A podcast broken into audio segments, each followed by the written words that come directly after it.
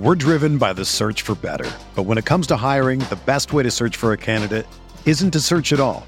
Don't search match with Indeed. Indeed is your matching and hiring platform with over 350 million global monthly visitors, according to Indeed data, and a matching engine that helps you find quality candidates fast. Ditch the busy work. Use Indeed for scheduling, screening, and messaging so you can connect with candidates faster. Leveraging over 140 million qualifications and preferences every day, Indeed's matching engine is constantly learning from your preferences, so the more you use Indeed, the better it gets. Join more than 3.5 million businesses worldwide that use Indeed to hire great talent fast. And listeners of this show will get a $75 sponsored job credit to get your jobs more visibility at Indeed.com slash BlueWire. Just go to Indeed.com slash BlueWire right now and support our show by saying that you heard about Indeed on this podcast. That's Indeed.com slash BlueWire. Terms and conditions apply. Need to hire? You need Indeed.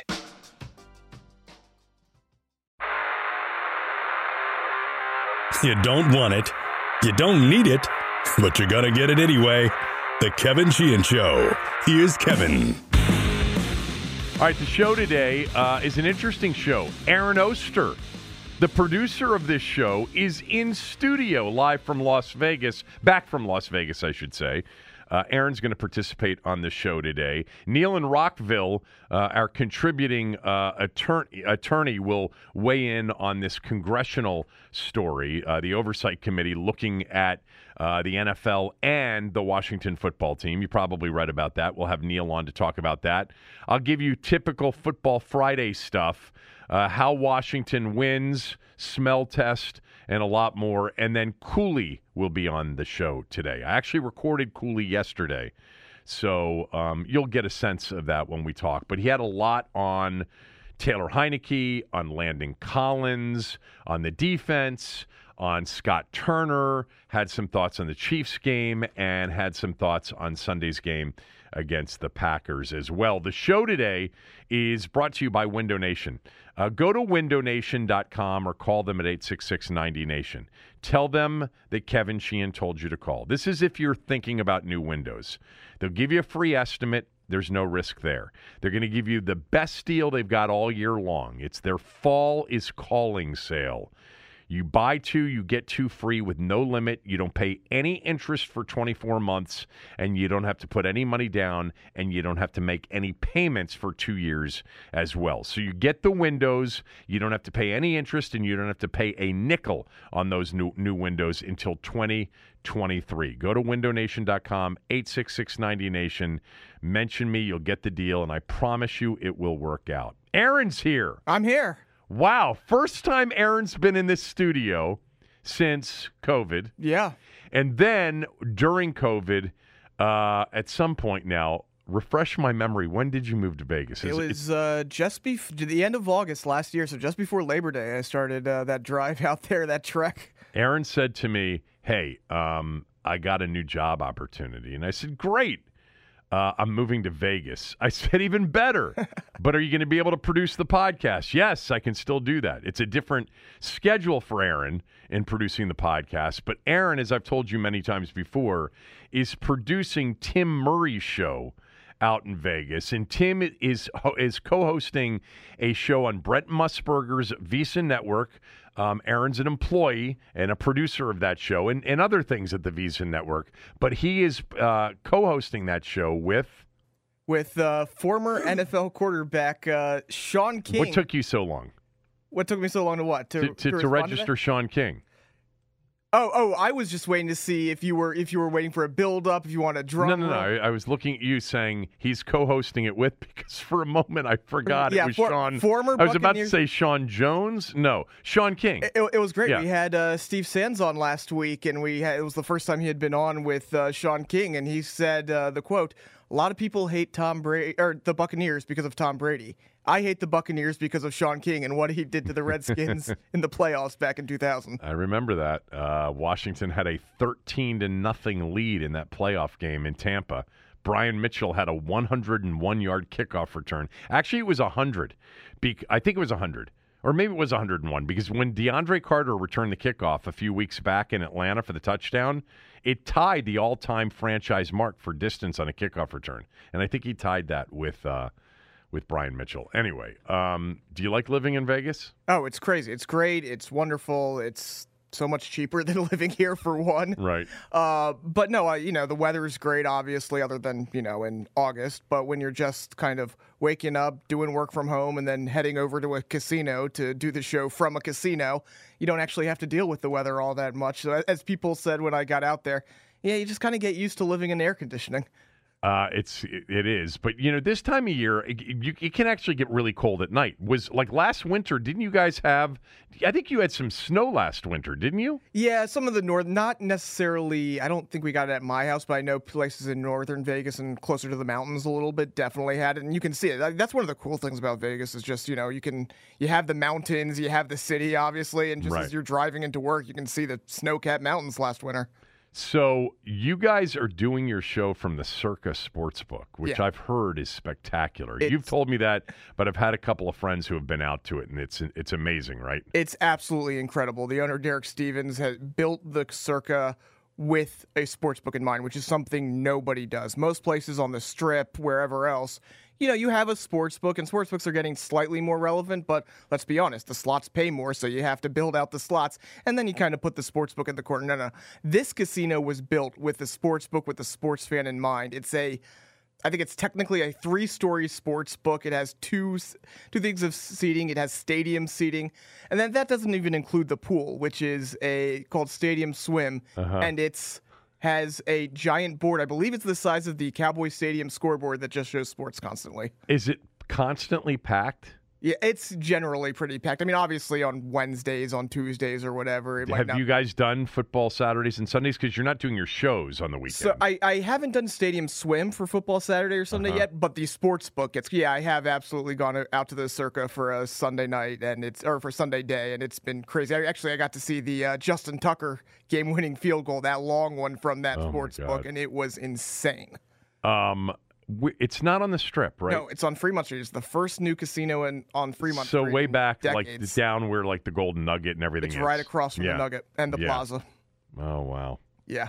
It's uh, it's it's a different environment. If you haven't been to Fremont Street in a while, it, it's gotten different over the past uh, few years. And so you you live in Henderson, which is a suburb outside of Vegas. Yep. And it's really is like I don't think people who have been to Vegas or just go maybe once every few years, it really is like it's not all about the gaming industry.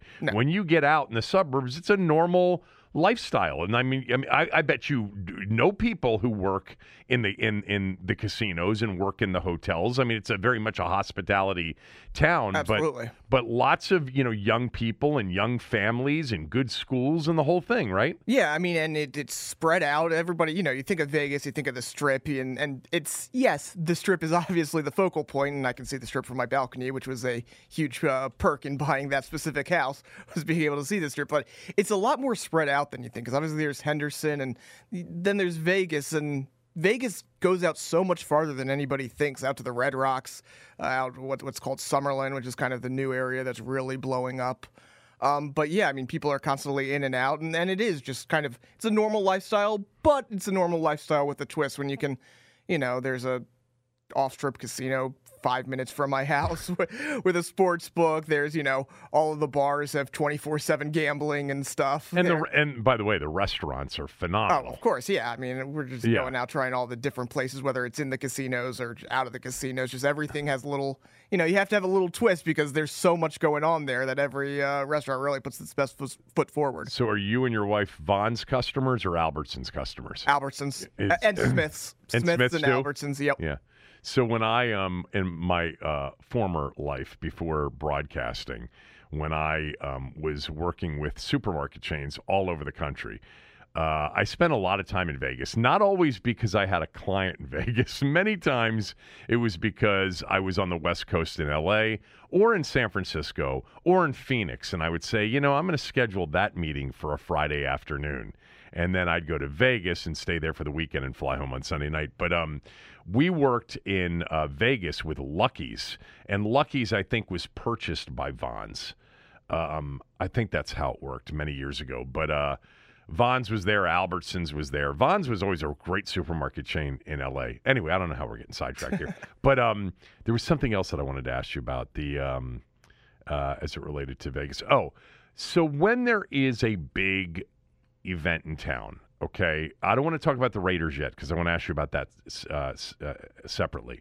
But when there's a big fight in town, you know, or a you know big, Yeah. whatever. Like there was a golf tournament there last week. there I don't know if that was. was a you know uh, Rory won it. Um, Well, there there was the uh, the the Fury fight a couple the- weeks ago. So, so when Wilder and Fury fought a couple weeks ago, because I've been to a lot of fights in Vegas. I've probably been to, I don't know, eight, nine, ten big fights in Vegas over the years. It's been a while. Uh, some of it was for work, um, but many of it, uh, many of those fights that I went to, um, w- was you know just as a fan uh, and to make it part of a, a of a boys Vegas weekend. I think I've told people this before, but I was at the Fan Man fight. You know when when the Fan Man flew in to the Holyfield Bowe fight, flew in right over my head, which was 1993. I think it was 1993. Anyway, um, when the big event is in town, like I've always felt when I've been in Vegas and there's a big ev- event, big fight, everybody's talking about it. Yeah. Like no matter where you go. Like if you're in a casino, the you know the pit bosses, the dealers, everybody's talking about who do you like in the fight. And then you go back to your hotel and you go to a restaurant, who do you like in the fight? Is that still the same thing? It, it's still very much that way, especially obviously down on Fremont Street, down that area. But I remember it, just for that fight, um, uh, you know, I just uh, me and my wife went on just kind of a date afternoon because we don't have a lot of chance to do that with me working nights now. And you know, we went to a wine bar just out in Summerlin at this little place, and they were the bartender when found out what I did, asked about the fight, just asked about you know the Raiders as well because that's becoming. It's amazing how big local sports have gotten there between the Knights and now the Raiders. All right, so tell me about it. Like how big is the Raiders deal? And then how big was the Gruden thing last week? Um, actually, it's funny. At, at this moment, the Knights has far, have been far more embraced. Just obviously, they went on that run their first year, and, and for a number of reasons, it also happened after that shooting. So they, they really rallied around that team. So the Knights Knights flags are everywhere on my street. You see Knights flags just all up and down the road. Um, it- it's fantastic, and the Raiders are certainly getting there. The interesting thing about the Raiders is, and, and we knew this was going to happen the moment they announced, specifically the Raiders were in Vegas, is how much, you know, how many people are coming in for games, and not just the away teams, but it's become Raider fans. Raider fans and, and celebrities. I remember, can't remember. I think it was the second game. Like air traffic around McCarran was slowed because of how many private jets were flying in for the Raiders games. How many just how much air traffic there is. Like it, it is a, an air alert every time they come in because of how many people are coming in for the Raiders games. Um, and, and people are talking about. People are buzzing. You go out to Fremont Street, you see. You know, people who look like they belong in the black hole walking up and down the street Right. it's it's become a you know it's become a scene as far as like truly embracing it, them by the community it's getting there it's absolutely getting there uh, i think if they win it would help obviously that's the case for any city and but especially a city like vegas but uh, it, it's really unique to see something like the knights and even actually the their minor league the henderson silver knights which are building their arena like Really, Two- that's big? Oh, it, it's become actually a yeah, it's a big thing. It's all over Henderson. You see their flags, and they're building a brand new, beautiful arena like three minutes from my house, which is actually I think the Big West uh, basketball tournament's being held there uh, this year. So I'm looking forward to that. Actually, that's what I'm looking forward to when we get to Where do the Knights play? they play at T-Mobile Arena. Is that That's Thomas all- and Mack? No. No, that that's T-Mobile Arena. It's on the Strip. It's right. It's right behind uh, New York, New York. Oh, okay. Yeah, so it, it's right there. That's where the Knights play. That's where the the Fury Wilder fight was. Basically, any big UFC fight is there. Um, obviously, you know the big big fights will now go to Allegiant, but yeah, And the stadium is where? that's so that's basically right across the highway from uh, Mandalay Bay, right on the south part of the. So near the airport. Yeah, Okay. Uh, and near the Cosmopo- Cosmopolitan. Yeah, Yeah, sort of near there. Right. yeah, yeah, south of the Cosmopolitan. I mean, like Mandalay Bay was right. Like you could see Mandalay Bay as you were landing on the plane. absolutely, yeah. Mandalay Bay was- is like the southern part, the most south part of the Strip. Right, the southernmost part of the strip, right? Yep. Yeah, and then you move north, and you're moving, you know, up through, you know, MGM Grand, MGM, and then Caesars and Yep. Flamingo, and then eventually you get to the Venetian and the Wynn and the whole thing. and the Strat up top. Yeah, Yep. way up there. Yeah. Um, I love the Wynn. I love the Encore. And I love the Venetian. We had a deal at the Venetian for many years, and I loved. I, I thought the Venetian was awesome, but really the Encore. I haven't been there in a while. Is that still considered great? The Encore, It's it's not. it, it- it- things just keep getting trumped by uh, by new Ex- places? I mean, we, we there's a brand new casino that opened. I want to say two months ago called Resorts World. That's now apparently putting everything to shame. I haven't even been That's that one. A friend of mine went to. That's even further north, right? Yeah, that's yeah, uh, just south of that's. I think that's near Circus Circus. yeah. Um, so if you're familiar with the strip, yeah, that's definitely the north part of the strip. It's funny, like I'm already becoming a Vegas local. I avoid the strip as much as I can Yeah, right. because Y- this is your hometown now. Exactly. It's it's it's amazing how quickly that happened, but just how much more expensive everything is there, how much traffic's there, and Right. you know we we turn our nose down at the tourists, even though I've only been there a year. Even though you, you- you're pretty much still one. Exactly. Um, so you, you think you're going to live there forever? I don't know about forever. I I am enjoying it there right Yeah. now, though. and I- Tim is too. yeah, Tim's definitely enjoying it there, and we're. Having a great time. The, the night shift's definitely still getting some used to, but then we have games like you know, So what? The night shift though, like locally, local time, you're doing seven to ten. seven to ten. Right. You can listen to it here. I, I Tim always tells me you can listen to it on XM Sirius, right? Not XM Sirius. You can hear it on the iHeartMedia Oh, app. iHeartMedia. But Right. if you have uh, Xfinity here, if you have the Xfinity cable package, it's one of the apps. If you just t- talk into your voice remote, say VSIN, it'll pop up immediately. You can find us if you have YouTube TV, if you have Sling TV. There are a number of uh, cable pa- or not cable packages, but kind of the cutting the cord packages that we're now on. Yeah, here it is right here. Um, it's the nightcap with Tim Murray and Shaun King, 10 to 1 a.m. Eastern on VSiN, uh, produced by Aaron Oster, who also has this side gig, which is producing this podcast, and hopefully several other side gigs uh, as well. Have you guys had a chance, honestly, to meet Brent Brent yet or not? Yeah, actually, uh, yeah, I had a chance to uh, meet Brent, meet his whole family. Actually, funny thing, I, I got to uh, see him as he was sweating out a Dodgers game a few months ago towards the tail end, and he was. But has he stopped by to the show at all or anything like that? he doesn't. uh, Isn't it his son that's basically running it? Yes, his son uh, or his uh, nephew. Nephew, right. Nephew uh, Brian is uh, the CEO of the company, and so I see Brian a lot. And yeah, I see Brent has stopped by the show a few times. He's usually seven to ten. You know, it's tricky around that Right. time, especially he's usually there on weekends and stuff. So. Uh, not necessarily. That's that's always the interesting thing. The condition people are in at seven to ten when they walk by the studio on a Friday night. But uh, yeah, we've we've had him on and, and we've talked to him outside, and he's amazing. He's everything you would think he would be, and you know, just like I said, sweating out in the middle of August, some random Dodgers bet and celebrating it like he just won the World Series. Brent Musburger. I think he probably, for me, is all time top three uh, in terms of sports broadcasters. I mean, truly. I mean, plus, by the way, he's got to be in his 80s now. Oh yeah, and uh, and he left. He left, you know, everything he was doing ESPN to be a part of this network, which is now really um, taken off.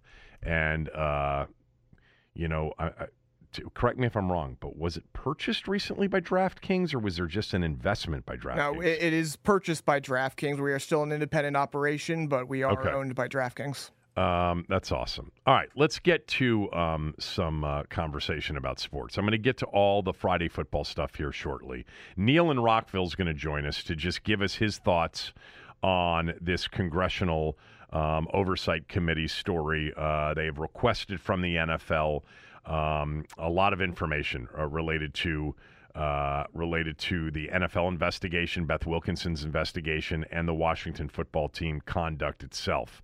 You know, will it lead to something? Uh, Neil will share that with us. My initial gut was. Um, I just can't see that the NFL is going to really help them out. Now they have subpoena power, they do. Um, the, uh, anytime you see these stories, and it's a headline now every other week about the Washington football team, there's hope. This one, for whatever reason, didn't generate a ton of hope for me, um, but I don't know enough about it and how this thing will proceed. Neil's been looking at it um, every which way, so he will join us here shortly to discuss. I do want to start with this real quickly. First of all, if you did not listen to the radio show this morning, I had Ron Rivera on the show, um, and I recorded that yesterday. Ron was great, and I had Wes Unseld Jr. on the on the show, and Wes is the new coach of the Wizards, and I know a lot of you don't really give a shit about the Wizards right now, anyway. Um, but I really, uh, I, he is he's so soft spoken and so. Um, it's not that he I'm not suggesting that he does that he lacks personality, but he is incredibly even-keeled and soft-spoken. And it's the first time I've interviewed him. You know, I've had Tommy Sheppard, the GM on the show many times, and Tommy, you know, really gets after it. Wes was so understated, but I also caught him, you know, right after they had uh, unveiled the bust of Wes Senior uh, at Capital One Arena which I'm thrilled at, and that's a big deal because Wes really is an all-time legend, sports legend in this town, and really the the the face, the all-time icon of the Wizards. But I bring that up because I think Wes was good, so you can listen to it on the Odyssey app or at the team980.com. But when I recorded the interview with him, I did not yet know if his father had made the NBA 75th anniversary team. I don't know if you knew this, Aaron, but they did this in 1996 where they unveiled the greatest 50 players mm-hmm. in the history of the NBA. And it became a big list, and people who were left off, people who were on it. Two Bullets players, two Bullets slash Wizards organization players were on it in terms of the Washington franchise. And they were Elvin Hayes and Wes Unseld, deservedly so. Well, the first 25 of these players were unveiled a couple of nights ago, I think on opening night. Mm-hmm. And then the other 50 were unveiled last night. And I, my concern was with, you know, the last 25 years, all of the great players that have played in the game over the last 25 sure. years, that somehow Wes was going to be off the list. As it turns out, he wasn't off the list. And none of the 50 that were on the original list – are off. They all made the all 75. Now, I'm glad that that happened that way, but what does it say about the last 25 years that would supposedly produced some of the most dynamic and, and great players of all time? Like the last 25 years list, um, you know, includes players like obviously, you know, Kobe Bryant and Steph Curry and Damian Lillard and um, you know, I'm going down the list here. Steve Nash and Dirk and I don't know if Shaq was on that list 50 years ago. Actually, he probably was in 1996. Sure, he was. I, I well, Kobe was probably on that list at that point, maybe. Mm, no, no, no, no. They hadn't won the been. titles yet. Yeah, no, right, no. Yeah. Kobe wasn't even drafted yet. Shaq wouldn't have been on that. He's got to be a new addition. Yeah. Um. So, uh, anyway, you you can look for the list on your own. But there was a big hullabaloo yesterday about Kyrie Irving not making the, the all 75th anniversary team. And several players were like, look, we may not like him, but he should be on the all-time 70 all, all 75 he um, there was a player who said that Kyrie Irving uh, Andre Iguodala actually um, an NBA championships you know MVP uh, with the Warriors said that Kyrie Irving deserved to be in the top 20 uh, no, he doesn't. Kyrie Irving does not deserve to be in the top 20 of the all time no. 75. No. It's very possible that 10 years from now, or maybe five, six, seven years from now, Kyrie Irving enters that territory. Look, I'm not, you know, this isn't an old man get off my, you know, get off my lawn rant because Kyrie Irving is one of the greatest ball handlers. Yeah. In the history of the game, and one of the great one on one creators of all time. But if you told me right now like all time projecting where, where Kyrie's career goes and let's just say Steph Curry's career goes, I still think Steph Curry's a better player than Kyrie Irving. Steph Curry's on this list easily. By the way, he went for 45 last night for the Warriors. Kyrie Irving, it is totally, totally appropriate that he's not on this list yet. First of all, he hasn't played enough uh, to this point uh, in his career. Um, top 20 is a joke. You know, uh, CBS Sports did a top 100 poll of the players in the league entering this season, and he was 17th. So he was 17th of the players that exist now. Last year on the same list, he was 23rd. You know, his contemporaries that made this this list are Steph Curry, Chris Paul, James Harden. His true contemporaries. All three of them deserve to be in there in front of Kyrie Irving. This is, by the way, not an anti-vaxxer rant at all. I mean, he's a dope. I mean, he's a major flat earther dope. I mean, I think we can all, regardless of, of what you feel about anything, this is not the brightest bulb on the bush by a long shot. He certainly thinks he is. There's no doubt about that. He is an, an incredible player. And, you know, the truth is the. The, the the championship that Cleveland won with LeBron, that seventh and decided game, in deciding game, the alpha in that game was Kyrie Irving. He was. He not only knocked down the biggest shot of the game, he was the best player in the fourth quarter of that game. I'm not demeaning LeBron, who of course is on this list as well. Um, but anyway, I just thought, you know, I don't think he deserved to be on the list, even though I think, you know, 25 years from now, it's very possible he will be on the list. But when Iguodala said top 20, how can you say that when your own players who who created this poll for CBS Sports ranked him 17th in the league this year and 23rd before last year? I mean, you're not a top 75 player of all time if in a given year in your in supposedly your prime of your career, your your your own contemporaries don't even have you as a top 5 or top 10 player. Durant's on the list. Yes. All of them. You know, everybody you would think of from this era is I, on the I list. I am a little surprised. I, I thought Anthony Davis might fall into that. too where, too soon. But he's on the list. Is he really? Oh, Yeah. that's right. He is on the list. And that, that I was going to say, like that was the name that I was thinking of, where eh, it might just be too soon, but he'll certainly be on there at some point. But no, he actually made the list, and that actually surprised me. Um, guys that uh, are are not on the list. Again, the top fifty list. I think the, the all, all top all the top fifty made it from uh, before. Um, but you know, including guys like Maravich and Dominique and Dave Cowens and Earl Monroe and Dave DeBusschere, you know, people there were there were names being tossed around about, uh, for guys that they didn't think would end up being on the final list uh, with all the new players. Um, but they're all they're all on there uh, as well. Yeah, I'm looking at a list right now, uh, just kind of the snubs people are really caping for right now. Uh, Dwight Howard not being on the list is a little surprising, though I, I can certainly understand it. Uh, other people are saying uh, Tracy McGrady, Manu Ginobili, and then Kyrie.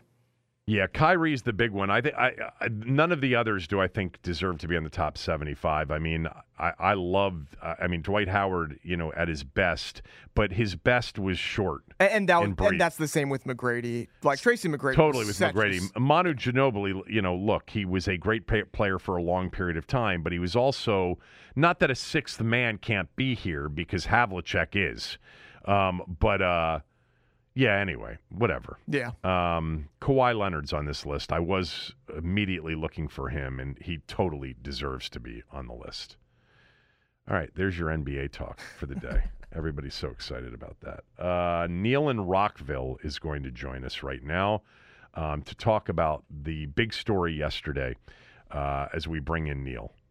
All right, let's talk about this big story uh, that broke uh, late yesterday afternoon. Congress seeking information on the NFL and the Washington football team.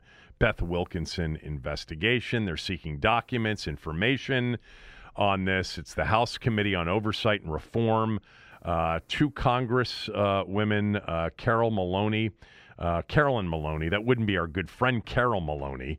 Um, Carolyn Maloney uh, and Raja Krishnamoorthi. Uh, I don't know if I said that correctly.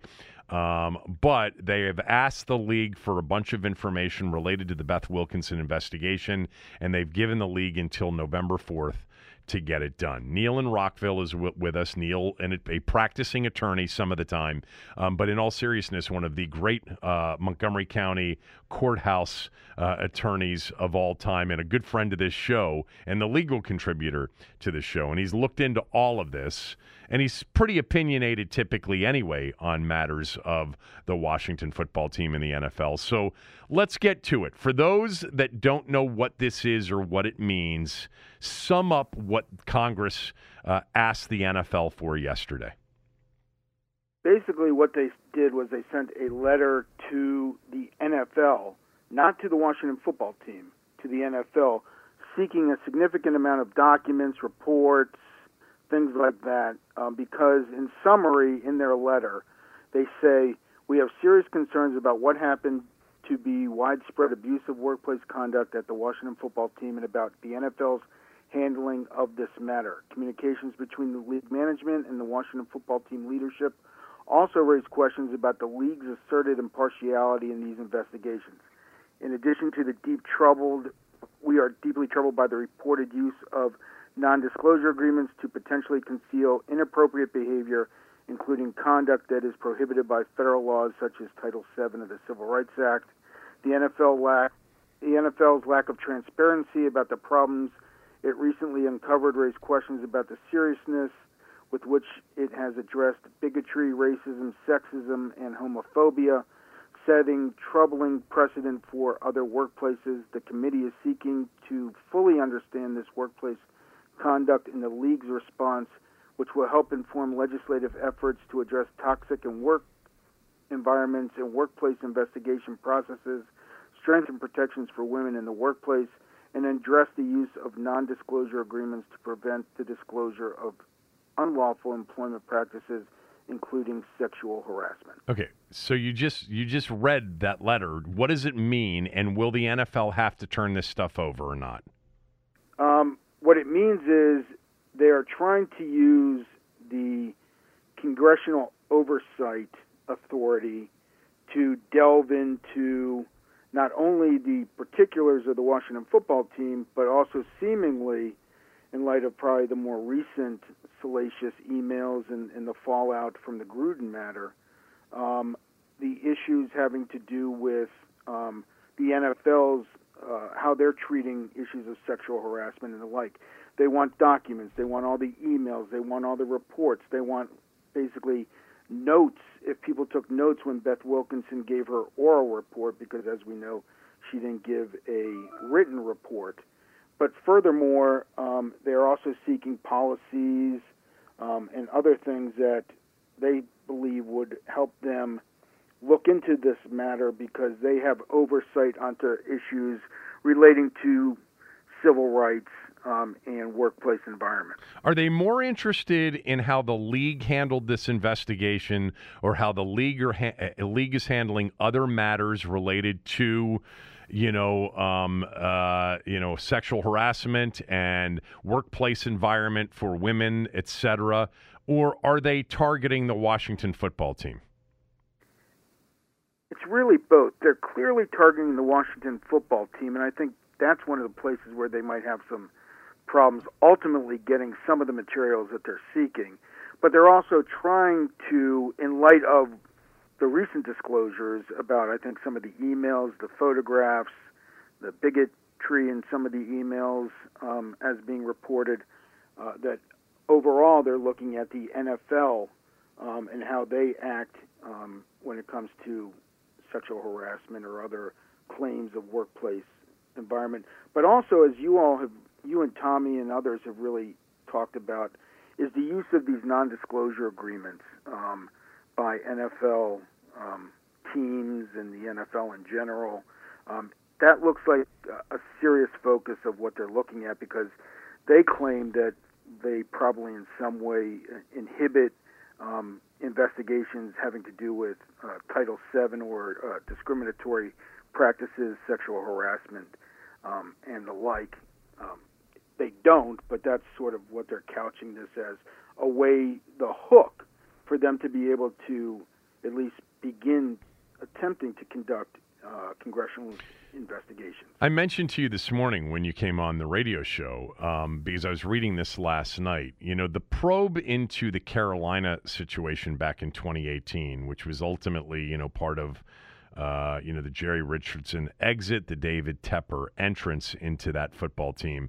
It was conducted by this woman, Mary Jo White, and one of her major recommendations to Goodell um, after providing, by the way, a very long investigative written report, unlike what Beth Wilkinson did. She presented her report orally.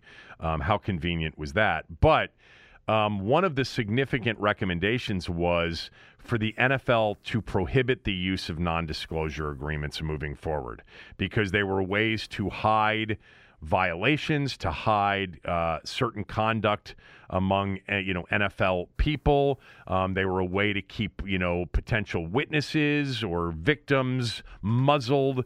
And Goodell completely ignored that. So do you, you it sounds to me like you think that one of the things that maybe Congress is pursuing or what you know people outside of the league would love is for the league to not be able to use these non-disclosure agreements with their employees. Well, I think a lot of people think they don't want corporations, not just the NFL, basically every corporation, whether it's private or public, not to use non-disclosure agreements when it comes to settlements, and and, and that's really where non-disclosure agreements come into play is with with settlements. But you know, for every time it may help the employer, there's also a significant benefit uh, to non-disclosure agreements being permitted to the employee and, and a person making claims. Not only does it put them in a position where they can negotiate um, possibly more settlement because it will not become public, um, but also it would protect the their behavior in certain circumstances. One of the benefits of the non-disclosure agreement is you is it allows you to keep things out of the public eye and that is a reason not to go to trial because if you go to trial, trials are public, everything ultimately would probably come in for public view, and in order to avoid that, you make a settlement, you sign a non-disclosure agreement, so therefore you get the benefit of the privacy, but the employee also gets the benefit um, right. of probably some more settlement, but also their actions – which may have led to some of the problems, are also kept out of the public eye. Um, but everyone seems to think in that these non-disclosure agreements, you know, are this evil.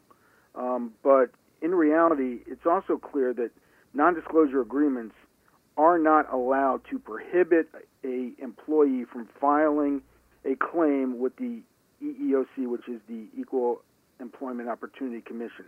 So the notion that these non-disclosure agreements somehow prohibit um, the uh, EEOC or other federal-related agencies from investigating if an employee files is just incorrect, and it's more for show than an actual um, what happens. Okay, so um, we're talking to Neil in Rockville. Neil, a longtime listener and uh, and and participant on the station and on the podcast over the years when we've needed him. So I, I do want just for the purposes of you know everybody understanding this, including myself to a certain degree, actually to a big degree. What exactly does the Committee on Oversight and Reform? What is their job? What does this committee do? What what are they? Why is it that this particular committee that's involved? Well, this committee in particular, it's it's a it's actually a very general um, committee. I mean, it's oversight and reform um, of sort of just.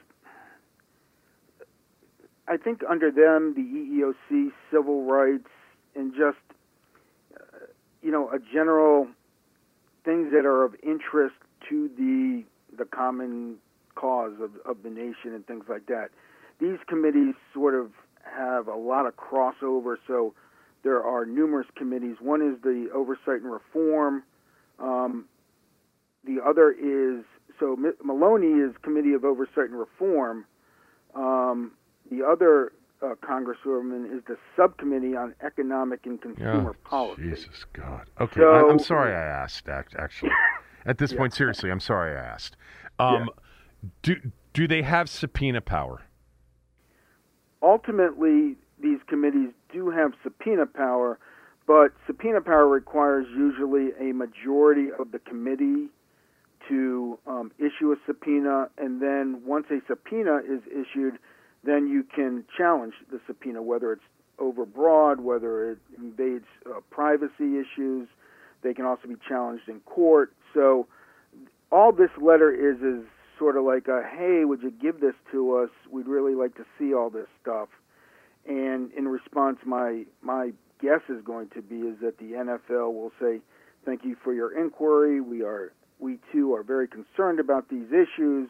We are we would happily meet with you and your representatives to discuss this and how we can proceed in the future with for better work environments for everybody. Will the league feel any pressure to do more than that because of the antitrust exemption? No. Okay. Um, I mean, these are two. I mean, with all due respect, they are two members of Congress, but they are just merely two members of Congress. Okay. So What's next? The November 4th deadline, you just described how you think the league will handle that. So then, how do you think they'll handle that in response? Will it be enough for them? And if it isn't, what, what would happen next? Because let's keep in mind, and I've already mentioned this, there is no written report here.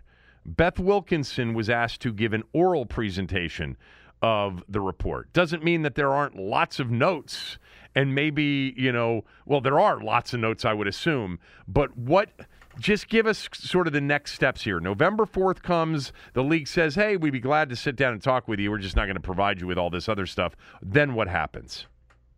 Well, first on your your notion that there are many notes, my guess is that since there had been no inquiry immediately afterwards, that all notes and those things ended up shredded. Right, because um, the NFL owns it. Correct. Yeah, they paid for so it. I don't think there are. I don't think there are notes. I don't think they took notes. Okay. Like that. Um, on the report, they probably listened, took notes, made their decision, and got rid of the notes. Okay. That, that's just my my idea of how it would play out. Um, ultimately, probably what will happen is, you know, these two congresswomen would probably say, you know, we attempted to contact the NFL. We wanted this material. Um, they are stonewalling us, and you know, therefore, we may have to take necessary steps to then secure them and attempt to subpoena this information and those members of the NFL and others who have information that we are trying to seek um, to better, you know, conditions for all. Um, now, whether they ultimately get enough other members of their subcommittees or committees to join in, um, to issue subpoenas and try and take depositions. That's one thing, but then that would begin an entire legal battle that probably would last, you know, well over 18 to 24 months before they could ever get anything of substance. We'll have two Super Bowl winners by the time we get to it. So let's cut to the chase. Do you see a day in which Dan Snyder is called to a, a congressional hearing um, and takes the oath uh, and sits down and answers questions from congresswomen and congressmen about what's going on here in Washington? Um, I'm about 99.99% sure that would not occur. If it did occur, though, my guess is that would be in a closed door session. And unfortunately, I know for everybody who would love to sit there and you know watch it eating popcorn, it, they're not going to be able to watch the testimony because it really is individualized. The, this is a, I mean, it's a private corporation. It's not even a publicly traded corporation. Um, these are personnel matters, um, and you know, it's you can't use congressional hearings like this uh, purely to try and embarrass a person. Um, you can seek information to help your legislation in the future but getting Dan Snyder up there um, is not going to uh, move that needle very far, and likely, um, I wouldn't, I wouldn't bet your money on whether he'll ever appear. So, will this big headline of yesterday lead to anything that anybody that we all want, which is somehow Dan Snyder losing his team? Though past performance is not indicative of future returns, we have seen many many big headlines on this very topic. And last I checked, he is still in the uh, head of our local football team, and therefore this, like everything else, is a nice, you know, headline for the Washington Post, for some of the other uh, media outlets, but I believe this, like everything else, will not go far. It could affect the NFL more than our local team um, because at least there is an argument that the NFL in general is a more uh, influential part of American society, and and the NFL might get a little bit of trouble um, and may ultimately have to appear to explain some things. But whether you ever see Dan Snyder um, in front of a congressional uh, committee is slim and nil. You know, the only thing I think about, like when the headline came out yesterday, and you know, it's there's there will be more to come about whatever it is because that's the track record of um, this man's organization. At some point, I mean, how many times have we said this? But at some point, will you know? the Krafts Well, I shouldn't even bring up the Krafts uh, given what Bob Kraft was involved with. But will the owners just say, God almighty, enough is enough? Like there's just always something with this dude and his team, and it's not worth it. He's ruined one of our most lucrative markets.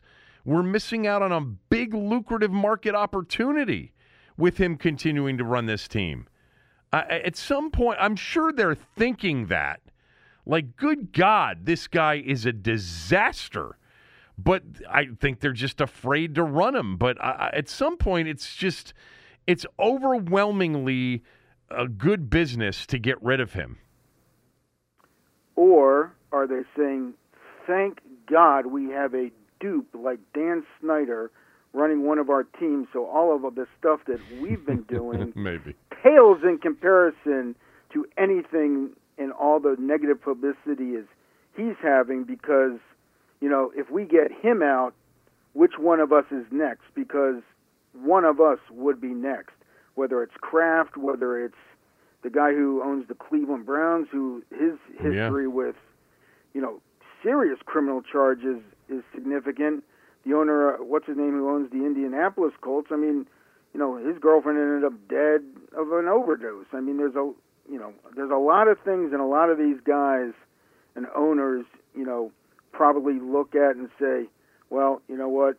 At least we got Dan Snyder. If something goes bad, we'll just tell them, hey, look over there, look at Snyder. I'm not as bad as that. And he he may be, you know, uh, sore to keep around, but my guess is they don't necessarily mind keeping him around, and particularly with the way that the NFL divides proceeds, and now all the proceeds are by, you know, almost all television contracts. Anyways, that's where most of the money's made from. You know, they're not really losing money with with him being an embarrassment. And one, if and when we do, you know, find a, a quarterback in in a in a defense, um, and we get good again, sometime, knock on wood you know, it'll just be extra gravy.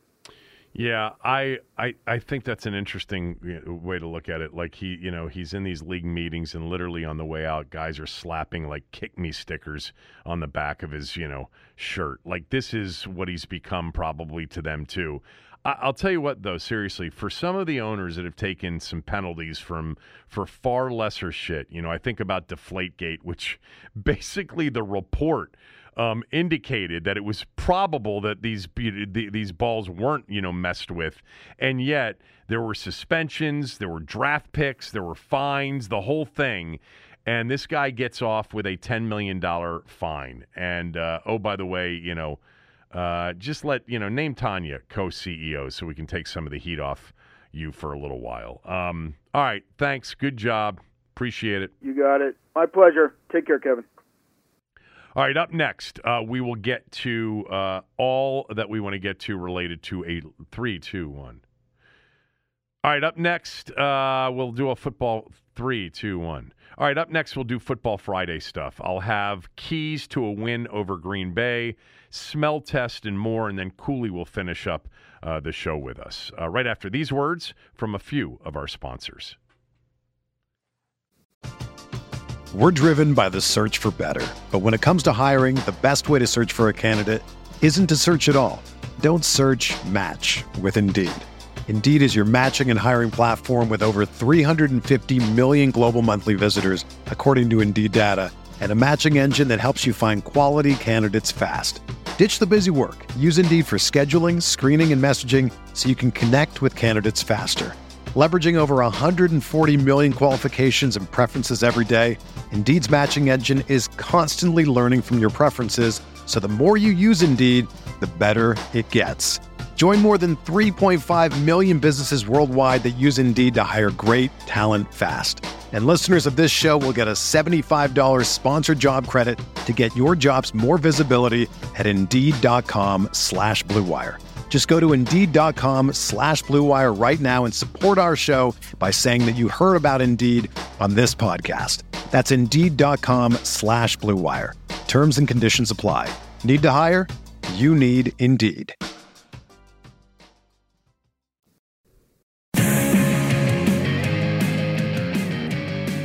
Don't forget to subscribe to the podcast. Helps us a lot. Doesn't cost you a thing. Rate us and review us wherever you can. Rate us five stars, please. We'll take four. We'd prefer five. A one sentence review. Go ahead and pause the podcast right now and write your one sentence review. It'll take you two minutes, especially if you're on Apple, Spotify, or Google. Um, it really does help. And I have gotten all of you that have complained about Apple getting the show out late. We have registered those complaints over and over again. I had the same issue myself the other day. But just a reminder that if the show isn't up when you want it to be up, just go to the kevinsheehanshow.com and it'll be up there. And there are other ways to listen to it as well. But Apple has been slow for every podcast for some reason in making this show available. It gets published by us, and for whatever reason, it's usually up everywhere within about 10 to 15 minutes. But with Apple recently, it's taken an hour or longer for them to get the show up. Uh, I listen to most of my podcasts on Apple, actually, I do. Um, but uh, if you're ready to listen to the show and it's not there, just go to the kevinsheehanshow.com and it's right there as well. All right. Um, you can also search Kevin Sheehan Megaphone and listen to it that way as well. All right, let's get to the game on Sunday. You think they have a chance, Aaron? No, no, not at all. The, the only reason that I even have my eyebrow raised is just because of the line movement. I don't understand the line movement right now, but uh, other than that, no, I just think the Packers are better at every facet. Speaking of the game, though, before we get into the game itself, did you find it funny that uh, the Packers announced that they're putting in players into their Hall of Fame next year, days before they play Washington? Well, it was into their Hall of Fame. It wasn't jersey retirement. Right. Yeah. But but just just announcing that. I, I Yeah, I who were th- the players again? I can't. It was a, one of their wide, uh, good wide receivers of the Um, two thousands. I yeah. can't remember which one it was, but you had that, and then they are they're also doing the, you know, the the throwback game this week. It just kind of was a funny. Well, I- I'm, I'm sure, sure the throwback game was planned well, Sure, I- I- well before the Sean Absolutely, Taylor stuff. it was just funny though. Uh, Tim Harrison, Greg Jennings. Greg gonna- Jennings, that's they- who it was, uh, yeah. Aaron, uh, the other day, the Packers announced that next September, okay, so they announced it nearly a year before, that Tim Harrison, and Greg Jennings are going into the Packers Hall of Fame. Look, anybody that's going to announce a jersey retirement or a Hall of Fame induction for a team is not going to announce it three days before. We all know that. I mean, last week, man, what we were in the middle of last week with the Sean Taylor stuff. I'm I'm all Sean Taylored out at this point. One hundred percent. Um, but uh, yeah, I mean that's how you do it, and that's how they did it with Bobby Mitchell too. I mean, you know, until they realized that they needed some cover for uh, an ugly situation last week. I wonder what they're going to do to cover for this congressional thing. Um, who knows? Uh, Trade right. for Tua. yeah, uh, two a two for Tua. Did you say? I said trade for Tua. Oh, trade cover for Tua. Um, yeah, that I, I did ask Ron Rivera about that. You can listen to that, but uh, and I'll tell you briefly. He just kind of laughed and said, "No, we're not interested at all." I did ask him though. I said, "How involved will you be?" Um, and how involved will you guys be based on what happens the next two weeks? The trade deadline in the NFL, which in recent years has become much more active. You know, I'm not saying it's you know you got buyer seller segments like you do with with the baseball trade deadline, but I wonder if these next two games, if they don't go well and they're two and six, if they could be a seller. Like the, I mean, let me give you an obvious name. Even though he's you know on a one year franchise tag deal, if somebody needs an interior offensive lineman and Brandon Scherff, Scherff is healthy in two weeks, he could be traded. You're not going to get a shitload for him because of the contract, but a team, if they've got the space, they only have to pay it for this year. You know, so it, it's only a one year deal, and then you got to worry about you know working out a long term deal. But if a team's really in a bind, would they give up a a third or a fourth at the trade deadline for for Brandon Scherff? Maybe the team's not going to be able to get a lot for him now. They have no leverage. Um, and and Wes Schweitzer is playing very well. I look, Scherff's biggest issue is availability in his career. Uh, he's still going to get paid. There's no way, despite uh, he could miss another six games this year, he is still going to get paid in the offseason. Okay, um, let's get to Washington uh, beats the Packers if, sort of some keys to the game. So, first of all, I, I, would say that I actually am expecting, as I was last week, and I was dead wrong. Well, I wasn't wrong for a half. I actually think Washington's got a chance to cover in this game. Um, the smell test is coming up. The line reeks. It's come down. There's major sharp money on Washington. I told you yesterday, I think, with Tommy, that I think the, the numbers come down in part because of what uh, lies ahead for Green Bay.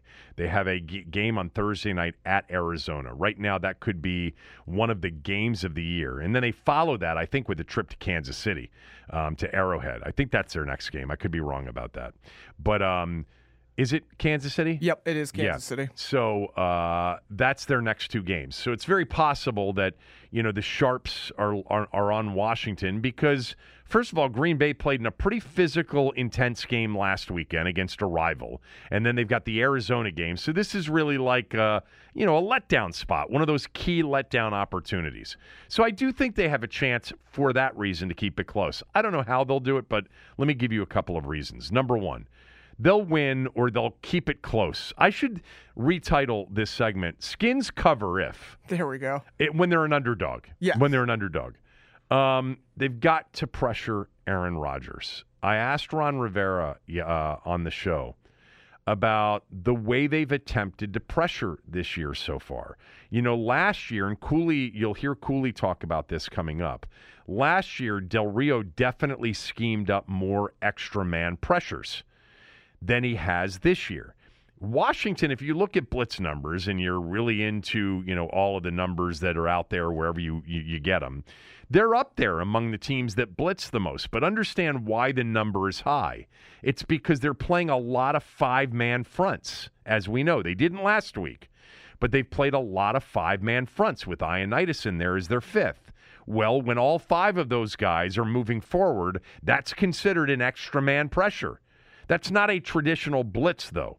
I'm talking about some of the stuff that Del Rio did last year at times to really, you know, wreak havoc on some of the quarterbacks they faced, which weren't as good, obviously, as the quarterbacks they're facing this year. But I did ask Ron, I said, how much have you blitzed this year versus last year? Because I knew what the answer would be.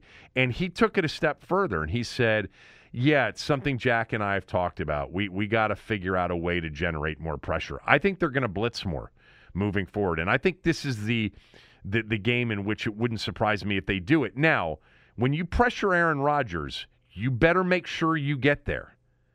Because if you've got a five a legitimate five man or six man pressure coming, you better make sure that you get home or you're disruptive if not, Davante Adams is going to have, you know, a 10 catch, 200 yard day with three touchdowns. And, and and how will they cover behind that? And how will they be connected from a coverage standpoint behind that by, behind that will be very crucial. Cuz if you're going to send pressure, you can't give them room. You can't give him a lot of room. But if you're too tight, uh, you know, he's going to throw some deep shots. But I think that's the better way to go. Make them connect on some of the deep shots. Get after them. Make the ball come out quickly. And let's see what happens. I am much more this week than last week in favor of if they're going to go down, go down swinging in a big way. You know, really come after Rodgers. By the way, I was looking this up. Rodgers has faced um, a, a, very few number of blitzes this year. 29th in the league among starting quarterbacks in terms of facing the blitz. Number two, they've got to stop the run Sunday. And some of you might say, oh, they've been pretty good against stopping uh, at stopping the run. And it was one of the preseason things that I talked about. I thought it was really important that they become a better and more consistent run stopping team. I don't really know what the numbers are necessarily because they're not terrible. I still am not convinced, though, that they're a good run stopping team. And they may find out this week more than any other week because Aaron Jones and A.J. Dillon are aver- averaging 4.6 yards per carry each. The Packers last week against the Bears ran the ball 31 times and only threw it 23 times. Aaron Rodgers was 17 of 23 last week for 195 yards. They rushed in Chicago for 154 yards. Jones and Dillon each, you know, they averaged combined 5.6 yards per carry. Green Bay does make an effort to be very balanced. I'm not sold yet on Washington being a good run stopping team. And I'd hate to see a team like Green Bay decide we're going to really run it against them because other teams have decided, well, we can easily throw it against them. Let's see what happens. Um, I hope that they can stop the run because I think Green Bay is going to try to run it a little bit. Now, if they are in that five man front consistently, well, Green Bay is going to throw it. But I'd like to see more four man front with more blitz pressure, traditional blitz pressure, or exotic blitz pressure, however you want to describe it, and see if they can't stop the run. The other issue with Washington, right when they're not a, not in a five man front, is they don't have real linebackers. They've got one real linebacker that's playing, that's Cole Holcomb, and the other one really is Landon Collins and that's if they're in that you know if they're in that four two you know six or if they're in that five one five. Uh, but I am not yet a believer that Washington's like a massively improved run stopping team. Thirdly, Washington will cover against Green Bay if they make an honest effort to run the ball themselves. They've got to take some pressure off Taylor Heinicke. I'm not saying run the ball for the sake of running the ball. If they can't run the ball, then throw it 40 times. Whatever works to move the football. They've got to move the football and score points in this game. But I really thought they could have run the ball a lot more last week, and they ended up with 40 throws or 39 throws and 19 runs. I actually think Washington can be a good rush offense. And I think in these games, when you're playing Mahomes and you're playing Aaron Rodgers, and in a few weeks you're playing against Tom Brady, you really need to try to shorten the game. You can shorten the game by throwing and using run extension throws. But I'd like to see Gibson, if he's healthy, and McKissic and Patterson, and by the way, Heinicke himself I'd like to see them really try to run the football. I think that they can run it a little bit this week. And if they can do that and shorten the game and take the pressure off Heinicke and then boot a little bit off of the run, which they tried last week in the second half. You know, even um, uh, Scott Turner did talk about get. You know, they made an effort in the second half last week to get Heinicke out on the move a little bit. They did, uh, I'd like to see him really make an honest effort to run the football. Um, lastly, Washington will cover against Green Bay if they take advantage of, believe it or not, I bet you guys didn't know this, Green Bay's number one weakness, and that is they are a terrible kickoff coverage and punt coverage team. They're third worst in the league in kickoff coverage. 10th worst in the league in punt coverage. They're the only team that's in the bottom, t- you know, bottom 10 of both categories. And Washington's DeAndre Carter is a threat. You know, he has been a threat this year. Carter's in the top 10, top five uh, on kickoff returns. I think top eight on punt returns in terms of average. You know, this could be a big game changer this week. Special teams. I'm not going to mention the new kicker, Chris Blewitt, because who the hell knows what we're going to get. Obviously, he can't blow it. But DeAndre Carter could be a, a factor. Now, I, I had a guy on Aaron from Green Bay on the radio show, and he he heard me talking about it as we went into the interview with him, and he said that is the big issue. We're, you know, uh, uh, Packer fans are really concerned about their special teams and their kick units. And by the way, Mason Crosby missed three field goals in a game against the Bengals a couple of weeks ago. Uh, but um, here's the thing about kickoff coverage like you don't want DeAndre Carter to get too many opportunities on kickoff cover on kickoff returns because it means that Green Bay's scoring.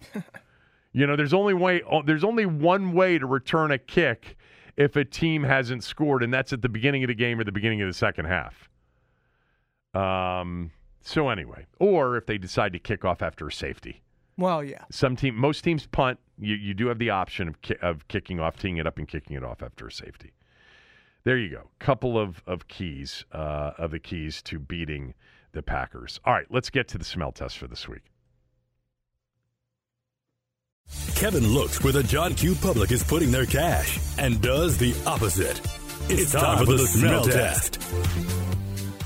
Uh, seven and seven last week. It's three straight weeks, I think, of finishing 500. I am still under 500 for the year. We got a long way to go. I've not gotten into Aaron. You know this, and Aaron's a gambler, obviously, and every single year with the smell test, what usually makes the difference in a winning year versus a losing year, which again, 11 out of the 15 years I've done this have been winning years is there will be a stretch during the season where I just go on a torrid streak.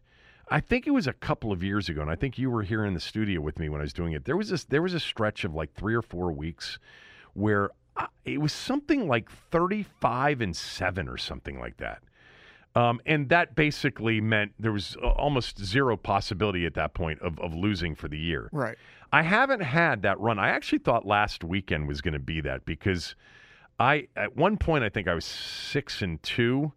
Um, at one point on Saturday, ended up going seven and seven. I had the Giants. You know that should have been a push, but the Cowboys got the touchdown in overtime.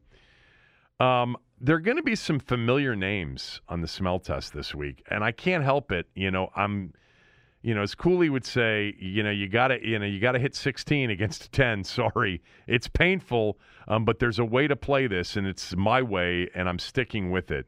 Let's start with Saturday, where uh, where Army is plus three uh, in a game on Saturday afternoon against Wake Forest. For those of you not following college football, Wake Forest is undefeated. They are ranked 15th in the nation. They have a terrible defense. And Army last week played Wisconsin and actually played them close. And Wisconsin's got a very good defense. And I think Army is a super short favorite in this game. And there, there, by the way, is plenty of sharp money on Army. Wake Forest is the public play here. And so Army's the first play plus the three against Wake. But the um, the interesting thing about this game is that Army coming off a game in which they didn't rush it the way they typically do because Wisconsin's defense was good. I think people are like, oh, they're going to have it's going to be a, a, a breath of fresh air because they're going to be able to run their triple option shit to death on Wake Forest. I'd be surprised if Army doesn't put up 300 plus yards of rushing on Wake and shorten the game and end up in a game in which they score no less than 24 or 27. Every single one of Wake's games have been 37 34, 40 to 37. I had Syracuse against them a couple of weeks and it got it uh, we got it done in overtime in a 40 to 37 game. Army plus 3. Next up is a team I've given out a couple of times this year, Aaron, and I hate giving them out cuz I think their quarterback Mertz stinks. But Wisconsin's a three point favorite in West Lafayette against a Purdue team that went to Iowa City last week and destroyed the number two team in the country. How is Wisconsin a three point favorite in this game? Well, nobody knows. And that's why I'll have Wisconsin again. I don't think they've gotten it right once for me.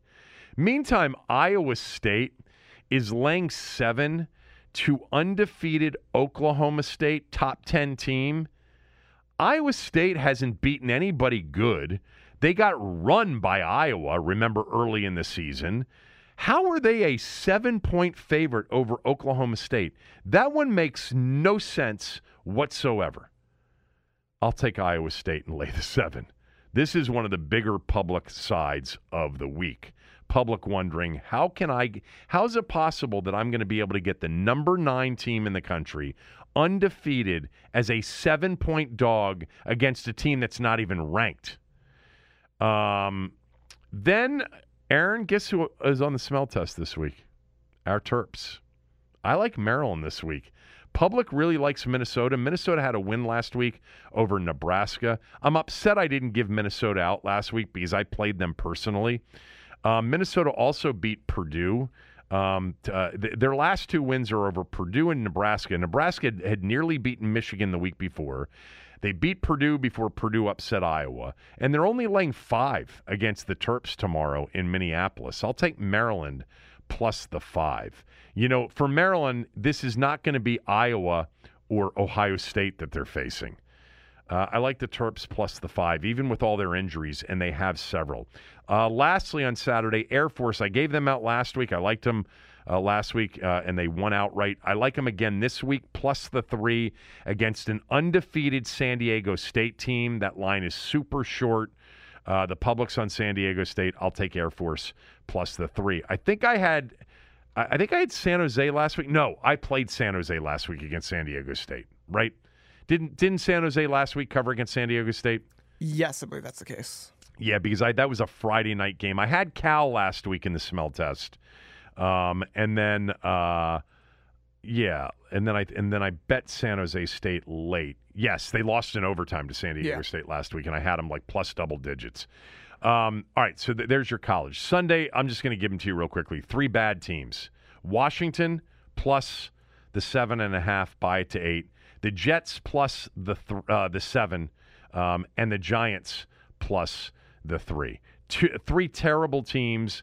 Let me give you a, a, a little bit of information on it. Uh, you're probably not going to take these games because they're such bad teams, and I give you bad teams a lot. The Jets are getting seven in Foxborough.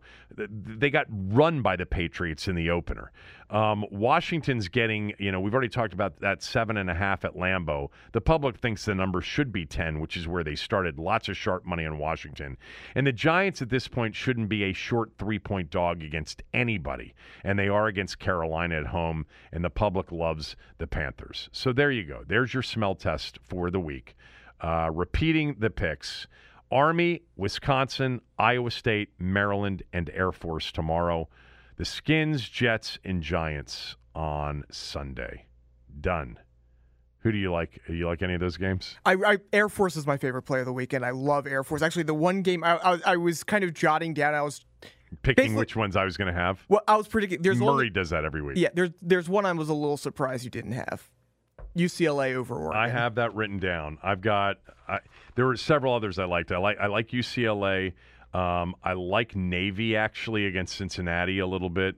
Uh, I like Cal laying a big number against Colorado. I like Vandy this week. They're terrible and they're getting less than three touchdowns. Um, there were a couple others: Toledo, Miami of Ohio, Nevada. They all Miami almost made the list. Miami's only a three-point dog against NC State. I actually think NC State's a good team. Uh, and that the, the action's more split than I would have expected Yeah. in that game. Georgia Tech too is a, a team to keep an eye on. UVA uh, won in the uh, on a last second, you know, touchdown two weeks ago, and then they blew out Duke last week. And I think Tech's a capable team. These are these are sides I will have, but I gave you the official place. Uh, last thing before Cooley, how about Chris Taylor last night for the Dodgers? Unbelievable. Yeah. Three home runs. The Dodgers stay alive. And I just wanted to mention for those Nats fans that are watching the Dodgers because of Max Scherzer and Trea Turner, Trea Turner finally last night. He was hitting 182 going into the game. He was three for four last night, hitting second, by the way, with no Justin Turner in the lineup. They they mixed up their lineup. But Chris Taylor, who had the walk off in the wild card game against the Cardinals, three home runs last night uh, in a do or die game for the Dodgers. Uh, it was incredible. Um, I'm looking forward to the baseball tonight and tomorrow night. I hope that both I hope both series get to a seventh and deciding game. That would be fun. That that would be a lot of fun. And Dodgers. I mean, it, it just shows you what this Dodgers team is. That even though they're on the brink of elimination, still plus one nine, just plus one ninety to win the series. Uh, Were they plus 190 before last night? No, no, they they'd gotten higher than that for last Okay. night, but at this point, it's plus one ninety. Yeah, down 3 2 in a series, you rarely see that. Although you, uh, no one has ever been the favorite to win the World Series that had to play a wild card game. and, True. and they were. Yep. All right, uh, Chris Cooley next to finish up the show.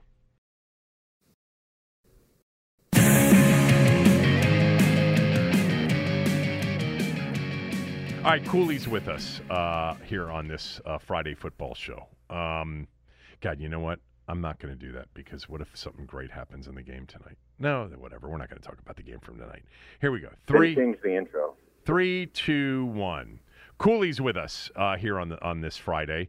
Uh, quick update: What happened last week down in Jackson Hole? Oh, we lost a close one, 21-17. Oh, that is a close one. Any uh, any big issues in the game? Yeah, we lost uh, lost a tight end for this week, who's a good player. Um, when you lose a tight end, you also lose a defensive end. Uh, one of our best receivers hurt his ankle. He should be okay.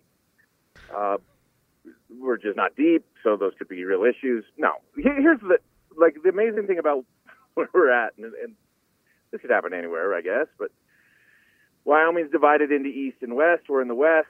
Um, we've played a couple of teams in the East. We've actually played the number one team in the East, Douglas, Wyoming, and beat them. We would win this if we won this week. We'd get a four seed.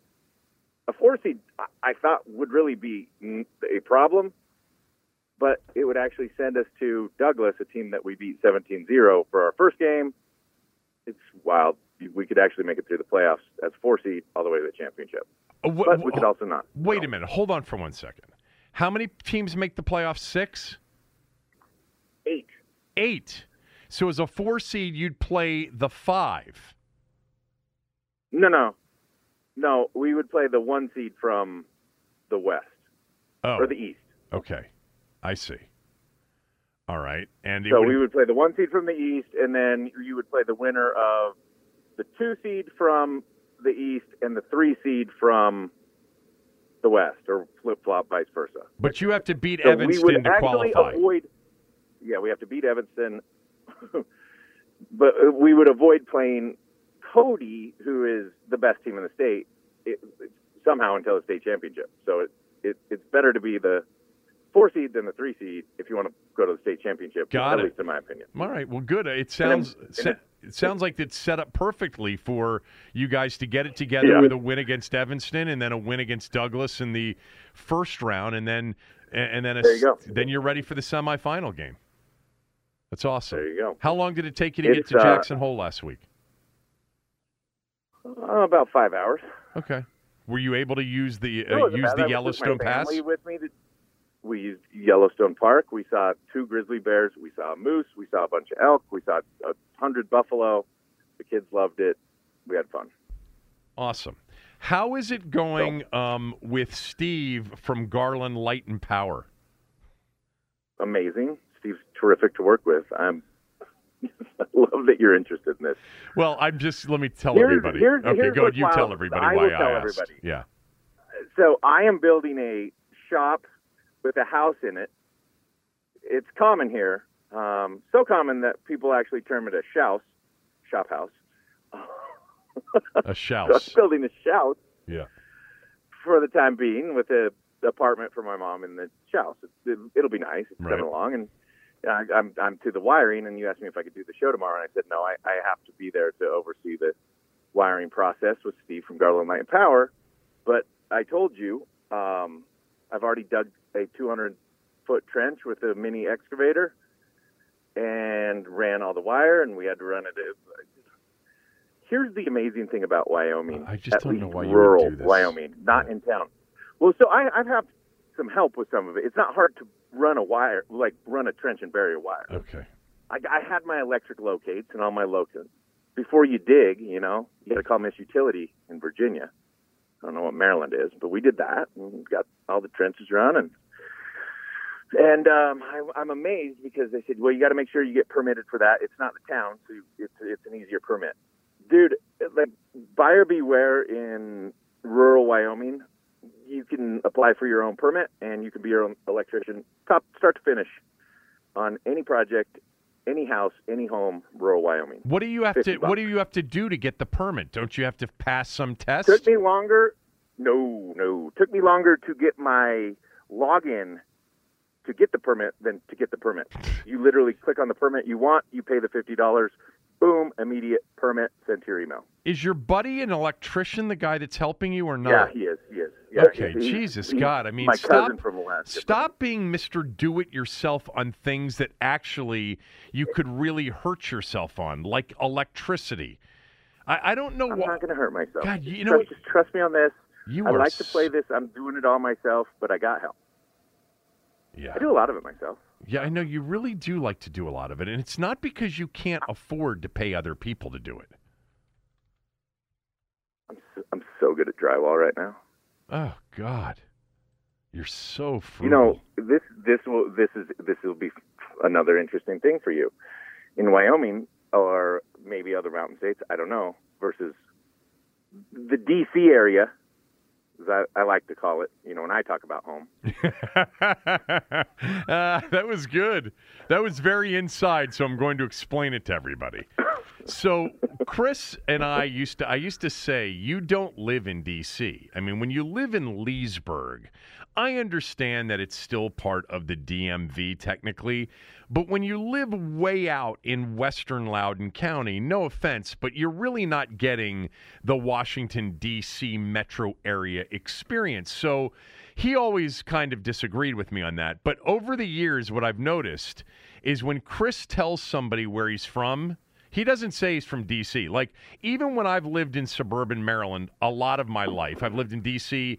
and suburban Maryland, and now I'm back in D.C., I always say I'm from Washington, D.C. If somebody asks me if I'm out of town, where are you from? I say I'm from D.C. Oh, really? Where do you live? "Oh, I live in Bethesda. You know, oh, yeah, yeah, right outside.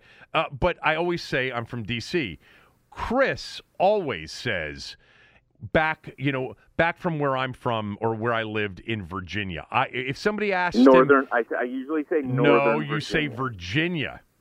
You just if somebody says where where do you live, you say Virginia.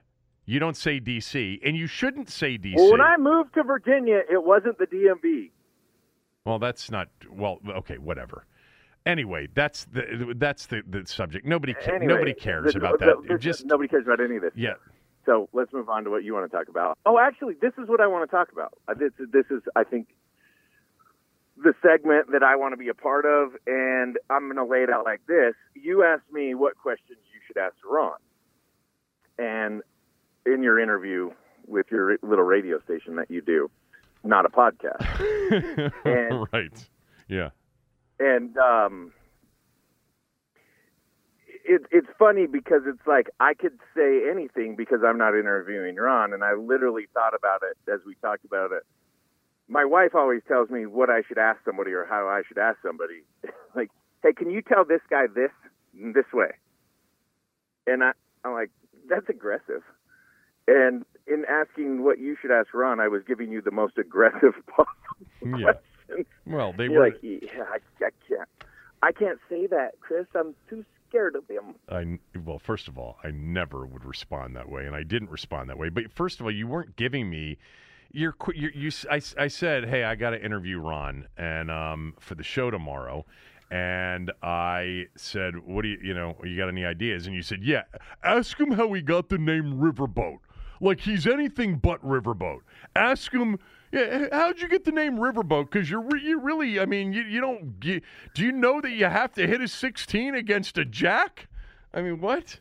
Come on. Like, give me a real question. No, but the point, the point I was trying to give you, the real question, and that is, you don't always make the right gambling decisions. You oftentimes make the wrong decisions when it comes to what would be considered a gamble. He never makes the blackjack analytic decision. I'm sure of that. It's always the gut decision. So he is the guy that frustrates you at the casino. And I said, ask him what he does. you, you- have a 13, and the dealer also shows 13. What do you do? And you said, I'm sure he's never played blackjack. Well, I don't know if he's played blackjack or not. I, I, I, I But think. he's that guy that he's Well, that, guy that, goes. yeah, he, he- he's. Nah, I, I I will hit that. I got a feeling. I got a feeling. I got a feeling. I'm gonna hit it. You got I'm gonna hit it. you got at least a, you got a six, seven, or eight under there. I know it. You're going to turn over at least 19. I got to get to the game's 21, guys. Got to get to 21. It's much more frustrating, by the way. Much more is, is the flip side when you get somebody who, you know, has, you know, 15. Stays on 13 He has versus 15 versus a 9 and won't take the card, which you, you've got to do. Um, to me, that's much more frustrating. But I, you know, I've told you this before. When I'm in a casino, unless I'm really in a special part of the casino, I don't get frustrated with players that don't know how to play. I mean, if you're sitting in a casino on the regular floor and playing at like a 25 or a $50 minimum table, you're going to get a lot of players that don't know how to play. That's not that's not the point of Vegas. They don't not everybody knows how to do it. No not everybody knows basic blackjack strategy. They're they're they're there to have a good time. There's nothing wrong with that. And by the way, it really doesn't change the odds for you at all. So, it doesn't matter.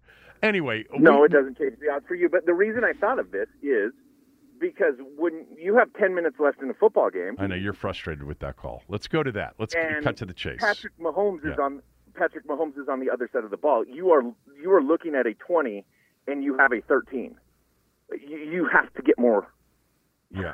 to get more cards. Yeah. You, you can't just end your possession right there. It, it just doesn't it doesn't work that way. The four, I mean, fourth and like eight. That, fourth that, that and isn't eight. even a, that, that's yeah. like the dude that's sitting there, and you're like, dude, it, it, it he's got twenty. it's even worse. Like he's got an ace up. Yeah. I mean, you want insurance? Uh, no, we never take insurance. but I'll, I'll still stay on this 13. And I'm I'm the guy next to him. Like, yeah, there's just a lot of cards he could draw to. And, and yeah, then, but and then it's that. but you'd have really Ron. You'd have you'd have like, Ron once in a doubling while- down. Once in a while. no. Once once every blue moon, dealer's got ace, and then it's like, ooh, ace two, and then ten. You're like, okay, now it's 12, One more. and then One more big four, one. You're like sixteen, and then and then you're like, One more big one. a big one, monkey. Yeah. Um, I I like, but that was like that's my question. And the, the hate it. riverboat thing, that's Yeah. not a that's the opposite of a gamble. That is playing it uber safe, thinking you're going to get a stop. Yeah. Fourth and eight. maybe- yeah. Fourth and eight. Ten and a half minutes to go from their own 45 down 24-13. Cooley was incensed that he didn't go for it. I felt the same way. I'm totally with you on that. Um, and you, you, you're, you're down two possessions, and it's Mahomes, and they've scored on their last two uh, drives. Uh, they've scored touchdowns, so it's not like you're going to get it back. You know, you're not you're not getting two more stops in this game. So you've got to score on this one and pray that you can get one stop in the game. Um, but they haven't been able to get many at all. What did you think of the Hopkins release? Well, I, I don't think they have any trust in him. Well, one, I'm concerned about every extra point at this at at this point in the season. But two, there's been a lot of instances where you have a 53, 54, 55 yard field goal and you- you're not willing to kick it. And and to the point where a week ago it's like, well, there's a crosswind. Like, dude, I'm watching guys in this league kick 60 yarders consistently. Not everyone, but you got you have to have a, a kicker that can hit a 55 yard field goal. That that in the NFL today is a is a must. You have to know that if you send him out there, you're 80% on a 55 yard field goal.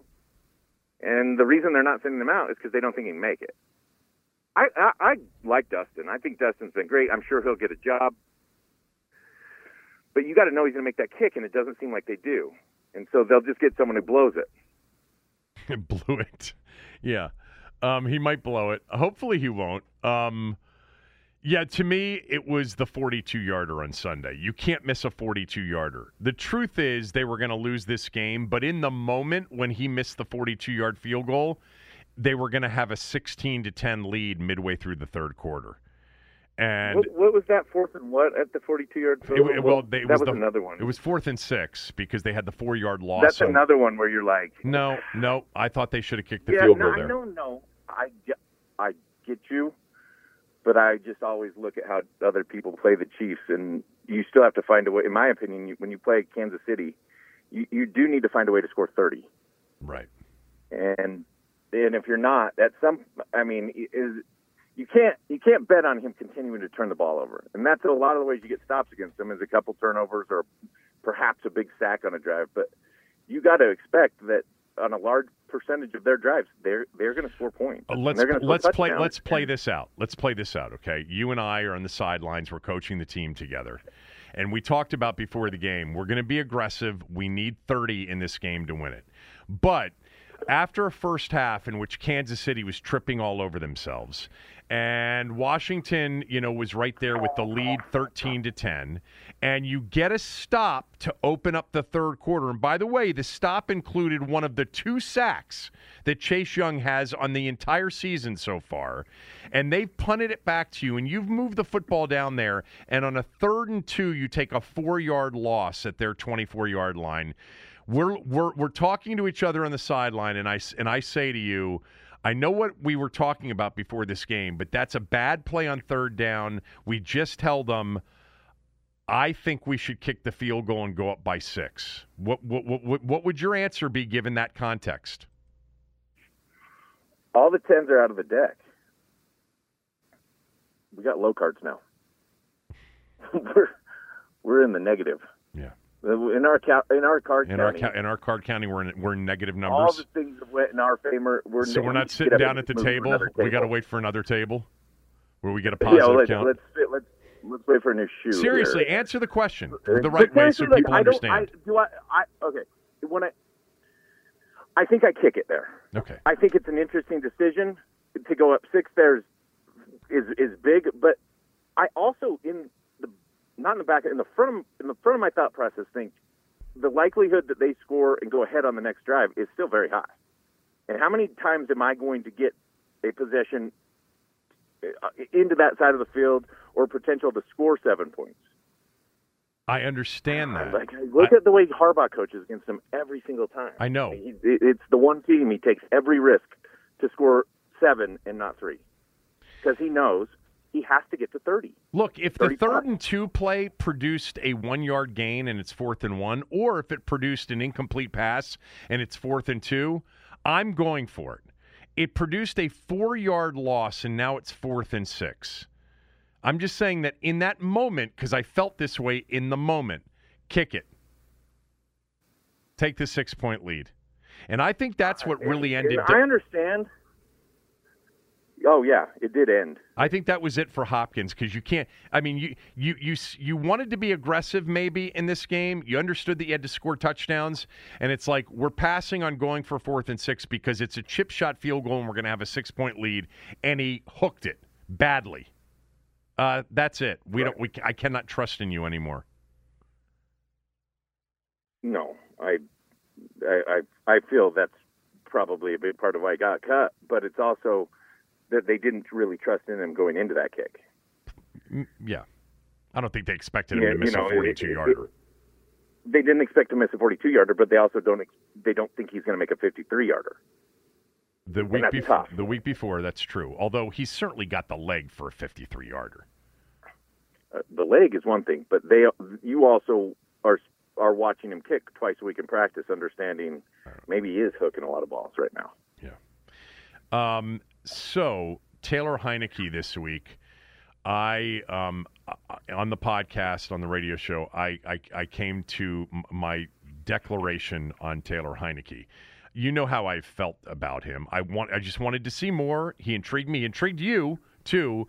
Um, I certainly, if I was forced to bet it, you know, at the beginning of the year or even after the Tampa game, I would have bet against him being, you know, any sort of long-term solution. But with that said, I wanted to see more. After the game on Sunday, I just immediately the, the game Sunday, followed by the game against the Saints. This guy's a backup quarterback in the NFL. Period. So that's that. And I don't know that I want to see Kyle Allen at all. Um, but I am convinced that if Ryan Fitzpatrick were healthy this week, he would be starting at Green Bay. What do you think? Well, from everyone that I've talked to, which and I don't know a ton of people that are still in that facility, is that through camp it wasn't even close with Fitzpatrick and, and Heinicke. That Fitzpatrick was was for sure the guy. Maybe he struggled early in OTAs and stuff, but as they got through camp, that they really they really were glad that they had gotten Fitzpatrick. Um, I, look, I, I think Heinicke's limited. I said this to you before the Atlanta game. I know no one wanted to hear that he's limited.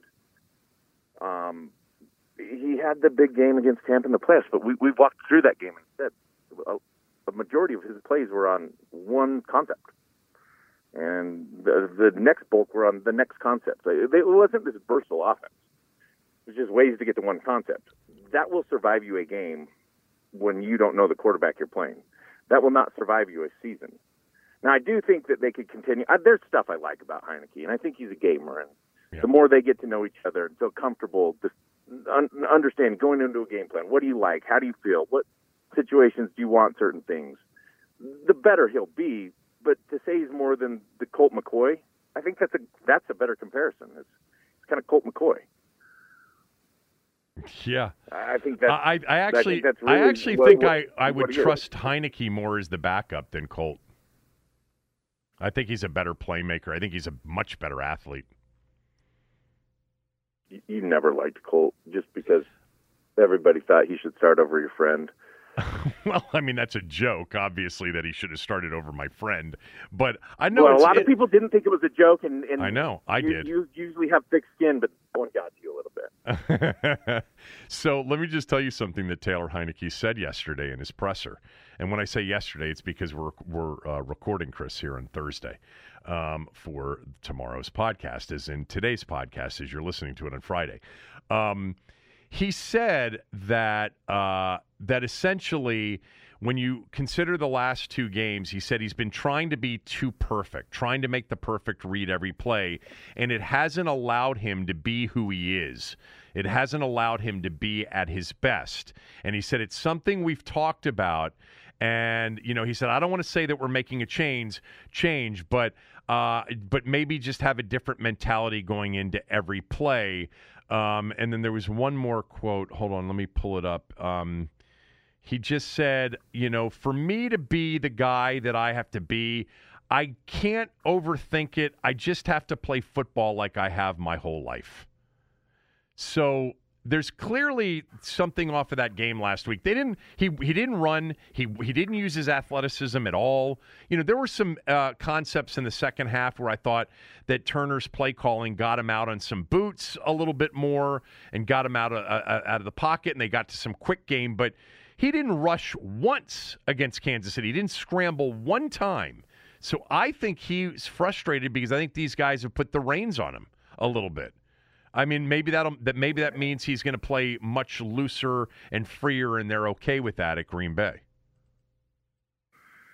Yeah, I think that when he plays free and loose, he, he seems to be more comfortable. We talked about his ability to make some plays out of the pocket, but I also, in my this is what you should ask Ron after the riverboat thing, said, What is Scott Turner's process for a game plan? How is he putting it together, and how is he setting things up as he goes through the game?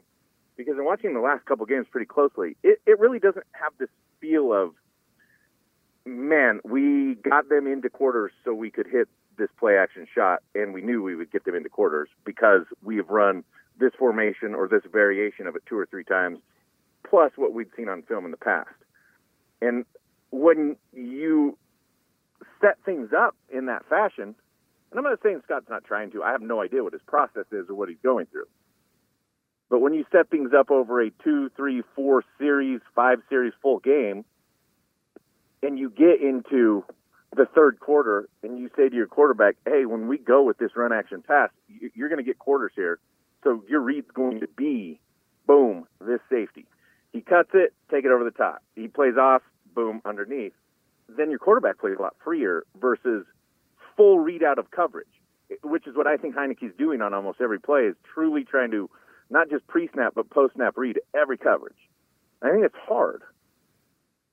I think it's hard for uh, for a young quarterback to not be put in a position where, at least on a lot of the shot plays, you have a general, consistent sense of what you're getting in the back end on the other side. How often, and I'll just use Kyle as an example, really, really good offensive coordinator. How often were you setting up in your play calling early in the game for something big later on in the game?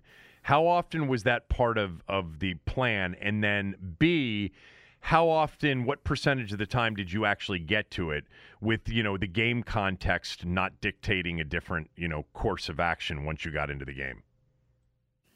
You understand Kyle the question, always right? had a plan. Yes, very, very well, and I think it was it was perfectly asked. So Kyle, and that's exactly what you should ask Ron. Kyle would always have a plan, and my favorite thing about Kyle was was the Saturday night 15, 20 minute walk through exactly what the plan was with our entire offense and in utter confidence of how it was drawn up, how it would work perfectly, how we would excel. It was never, we got to do our job. If we don't do our job, this bad thing could happen. If you don't need it, it was always, Pierre's going to knock this dude on his ass. We're going to run to the edge. We're going to get this done. We're going to come back. We're going to go with this boot. Cooley will cut it back to the backside. It'll be wide open. We'll hit that for 30. We'll come back. CP will, it was like boom, boom, boom, boom, boom, boom, boom. Now, how often did it work out? There was a lot of second halves where, especially early with Donovan, which is a new quarterback, and as we kept changing quarterbacks, that we got into a base day one, two, three install from camp because we couldn't run some of the initial stuff. So it, it was aborted. It was aborted at a lot, 50%. But it wasn't aborted because he wanted to. Right. I, I don't think it was aborted because at once you get into the third quarter, then what you've tried to set up has accomplished nothing. Then you've set up nothing, and now you're stuck running. Let's try to run our, our base stuff. Let's try to get yards there. And when you consistently are running that base stuff, here's another good example. Jim Zorn in that offense stuck with pure base. And week in and week out, same look, same formations, base stuff, and it was out execute them. Dude, it, it is really hard to run nine plays with simple stuff and just continue to out execute. If you don't have guys breaking tackles or making bigger plays, it's really hard when they aren't challenged by uh, alignment, assignment, their position. That like it's really hard when you're not challenging them that way. Yeah, that that just so. seems like so you know thirty years ago, right? I mean, I remember you telling me that uh, that about Zorn, but Joe wasn't that way, right? Joe was setting things up, even though he wanted to play. No, Joe. Joe was. Go ahead. Yeah, Joe. Joe. We were limited in bulk of offense but week in and week out, we had 10 different formations, motion shifts to get to the same stuff, to set up the same stuff. Right. And we, we, but that, uh, you know, and that, that would have been the 30 years ago is let's stay limited.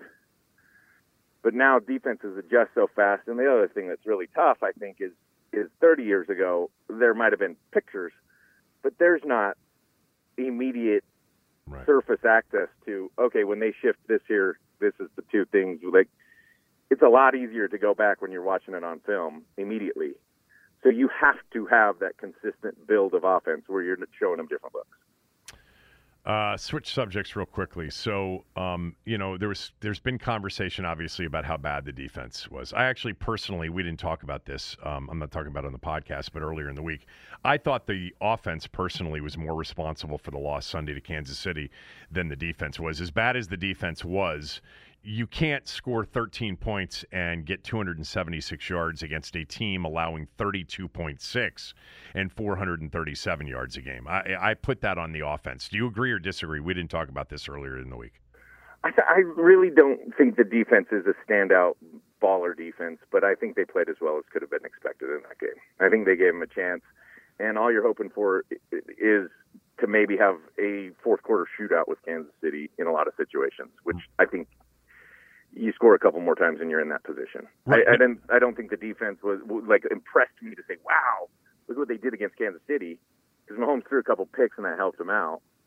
But I don't think they were as bad as as you might make it out to be. No, I no, no. I I think no. I'm I I, Not I you. gave I, think I gave the did okay, offense. no, I know that, but I I gave the offense the bulk of the blame. But I kind of felt the same way you did. It's like okay, they gave up 500 yards and 31 points, and Kansas City converted on 11 of 16 third downs. Am I crazy to think that the defense wasn't the worst that it's been all year? So I kind of felt the same way. Um, here's, I don't think they tackled well, and I think oh yeah, they did not tackle game. well. Like, they, like as far as giving stuff up, not, but then the tackling, I think, was what really was a problem for them. And and it's tough, you know. But like Tyreek Hill, if he jukes you out of your shoes, I got yeah. If he burns you, whatever. But when you get your hands on him, like you got to get that dude down. Well, you certainly have to get Jerick McKinnon down when you have him five yards short of the first down. I mean, you got to No do doubt. that. And Kendall Fuller didn't do that. And Jackson had major issues. And, you know, let's face it, the front four, I, I, I- went off a little bit earlier this week. I just don't want to hear PFF numbers on anybody anymore. I don't want to hear about hurries. I don't want to hear about, you know, pressures. I understand that sacks aren't the end all be all. But, you know, you've had people out there trying to make the case that Chase Young's having a very good year. He's not having a very good year. He just isn't. Jon Allen, to me, is having a good year. Like every week, Jon Allen seems to be, first of all, I think he gets doubled and chipped more than anybody on their defensive line. Maybe not last week. Chase got doubled a lot last week. But um, anyway, uh, that's what I think. I, I a mean, good a, a good year is for a guy like that is 12 plus sacks. well, yeah, he's got two through six And- games. And, you know, hasn't know, made a, and, and he's it's not like made an impact play that four you, or five sack game. He hasn't made one impact play that you could say, "Wow, that really was important to, in the game." Not one. Sack fumble a week ago. Okay, great. Uh, th- that's fine. And, One. and, and one play, th- th- there it is. You just you, you nailed it.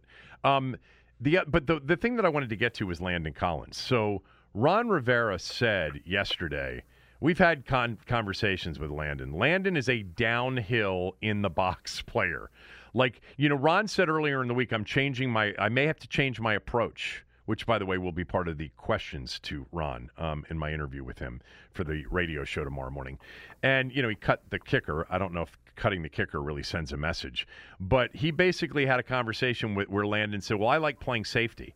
And Ron said, "Yeah, but you're you're an in the box downhill player, as in as in you're a linebacker." And really, Cooley, if a, if a player never plays the safety position and is in the box the entire game, he is a linebacker. exactly. So, Landon, here's what you're really good at. You're really good at playing down in the box and flat. We'd like you to play down in the box and flats. Hook curl, mm, on occasion, if we have to. We're going to try to keep you out of man-to-man coverage against average tight ends or better. Probably against no receivers. If you cover back every once in a while, maybe. Uh, try to play leverage. Keep outside contained to flats. And and the missed tackle thing, we got we got to fix that too. I mean, if we're going to be in the box, we can't miss any tackles. Yeah, no, he's really struggling. And it maybe that is a personality complex of who he wants to be. But uh, like it's a, it's also a, a defense that I think that Ron really reached on Jamin Davis, and he is not performing I thought he played I- I much believe better last week.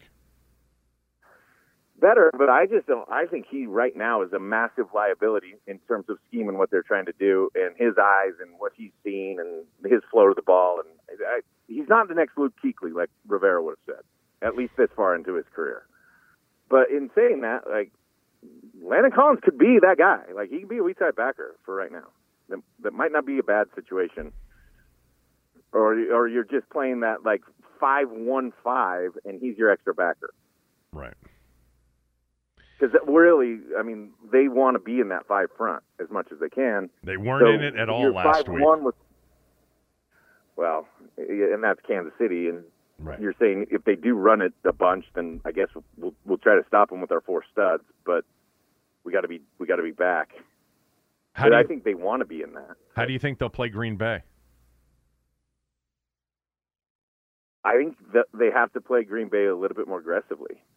The teams that really have had success against Green Bay have put pressure on Aaron Rodgers. But my my, la- my other question was for you was, shoot, I thought Del Rio had really some exotic blitzes, some five, six man pressures, some secondary pressures throughout last year where they had free runners, and I was impressed that really the first time I've seen in a while a Washington defense have free runners, free hitters to the quarterback. So far this year, it's been that five man front to try to get pressure, and they just they haven't. Right.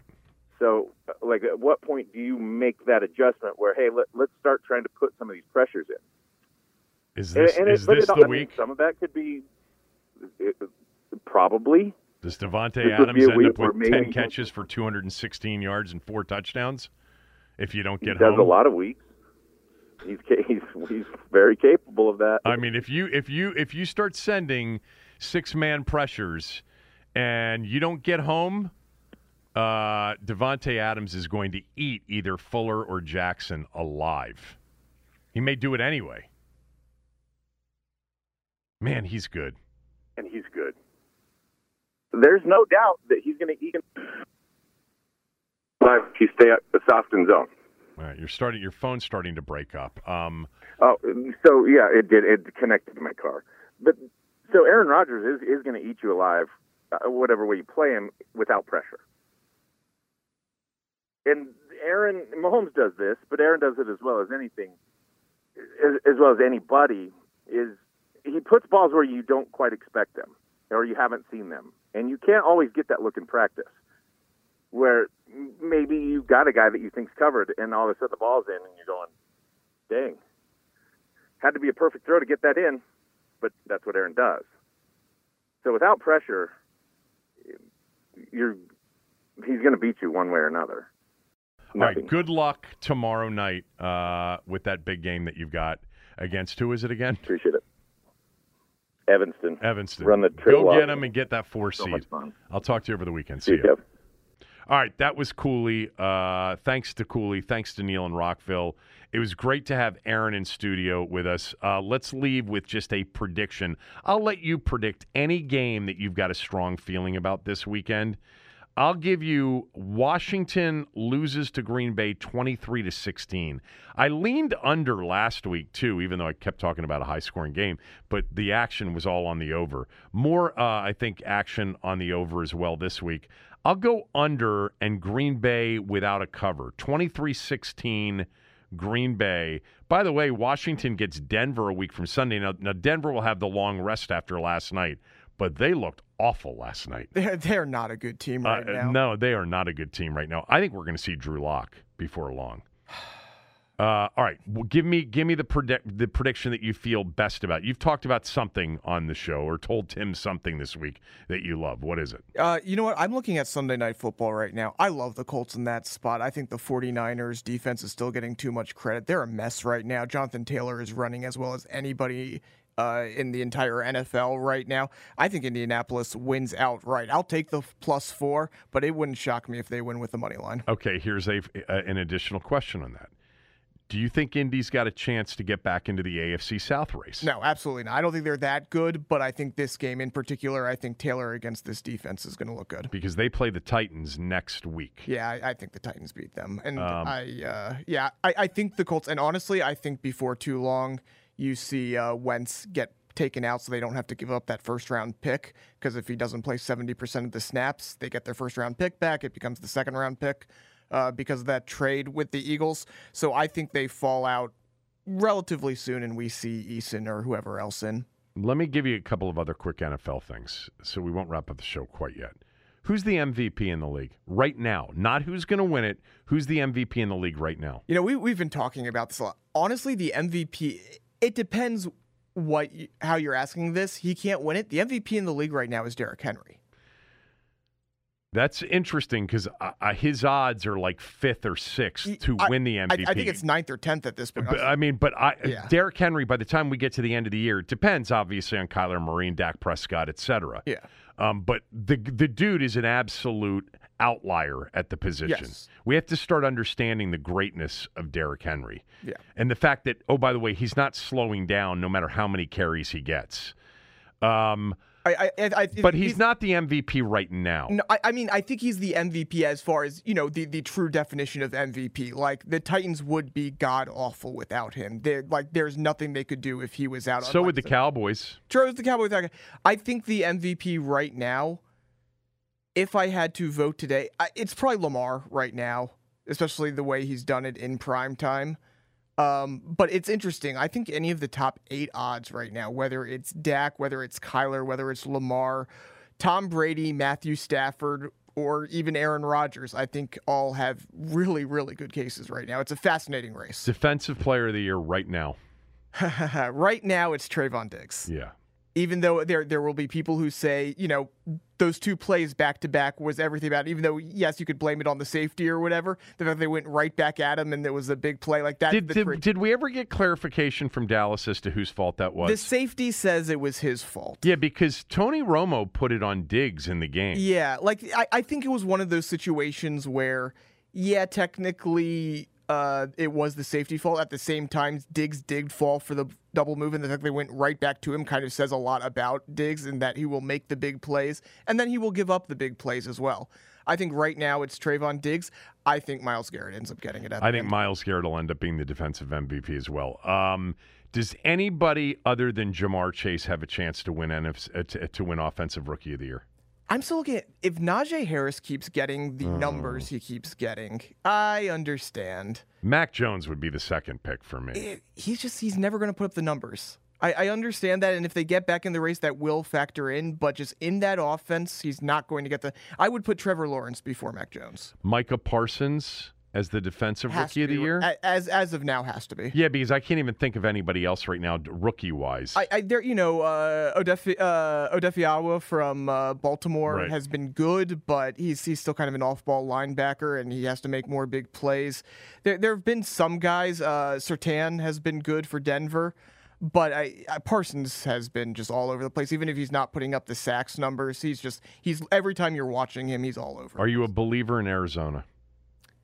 I'm a believer in Arizona that they can make some noise in the playoffs, but not as a true Super Bowl contender. I am really I- mean, we're going to know next Thursday, you know, when when Green Bay comes to town and but you know, they've got 3 of the really impressive results of the season. Mm-hmm. They went to Tennessee and destroyed them. They went to LA and destroyed the Rams. And I know Cleveland was banged up last week, but they destroyed the Browns on the road.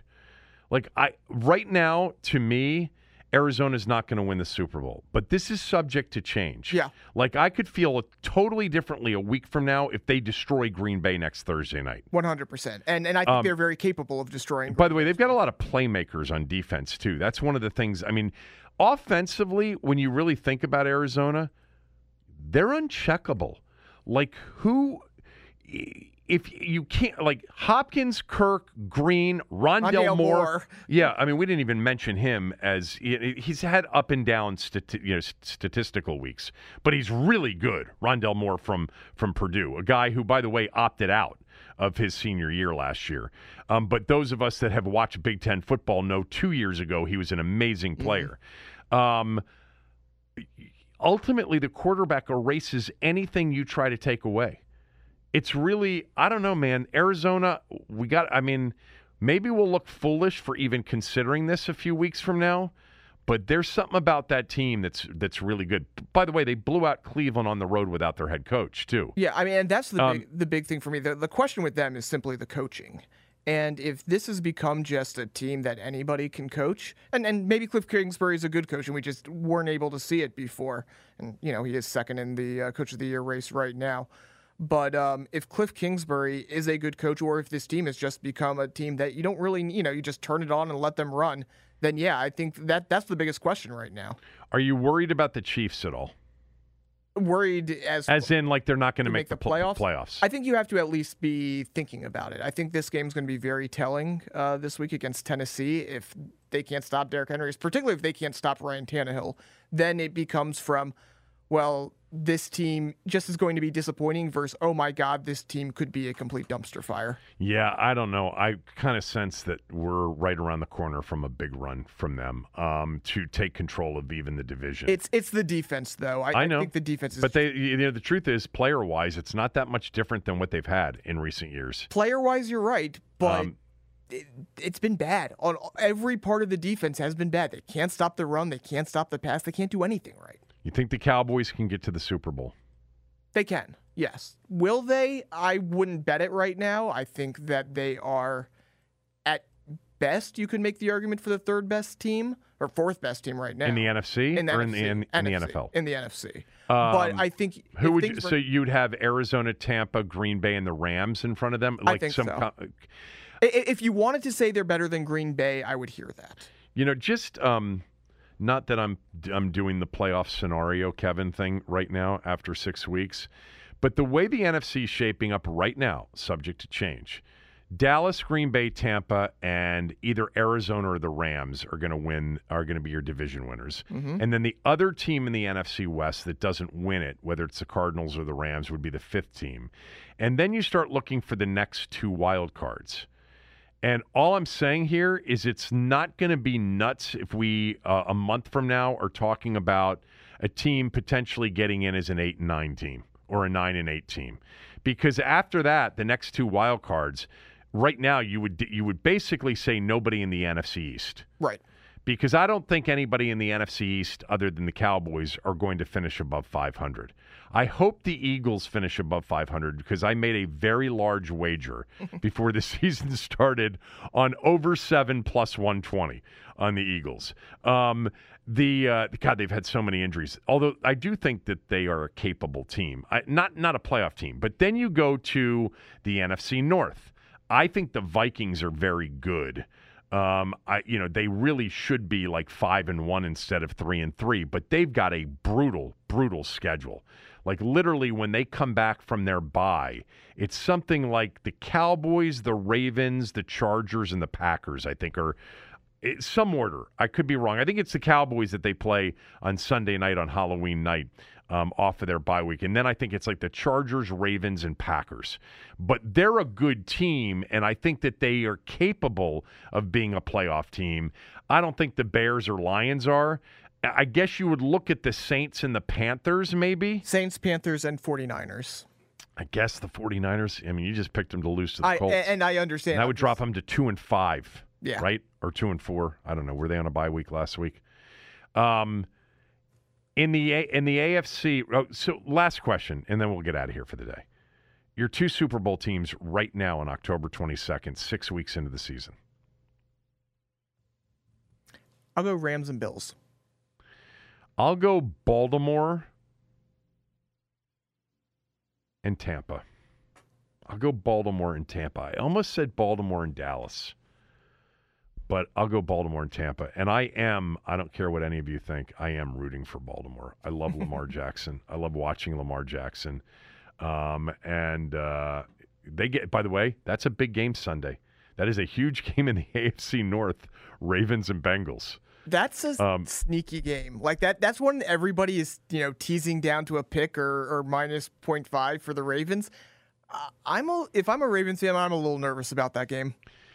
They um the Bengals are I think I actually believe in the Bengals. So do I. I, I really do. All right. Uh, that's it for the day. Have a great football weekend. Uh, back on Monday.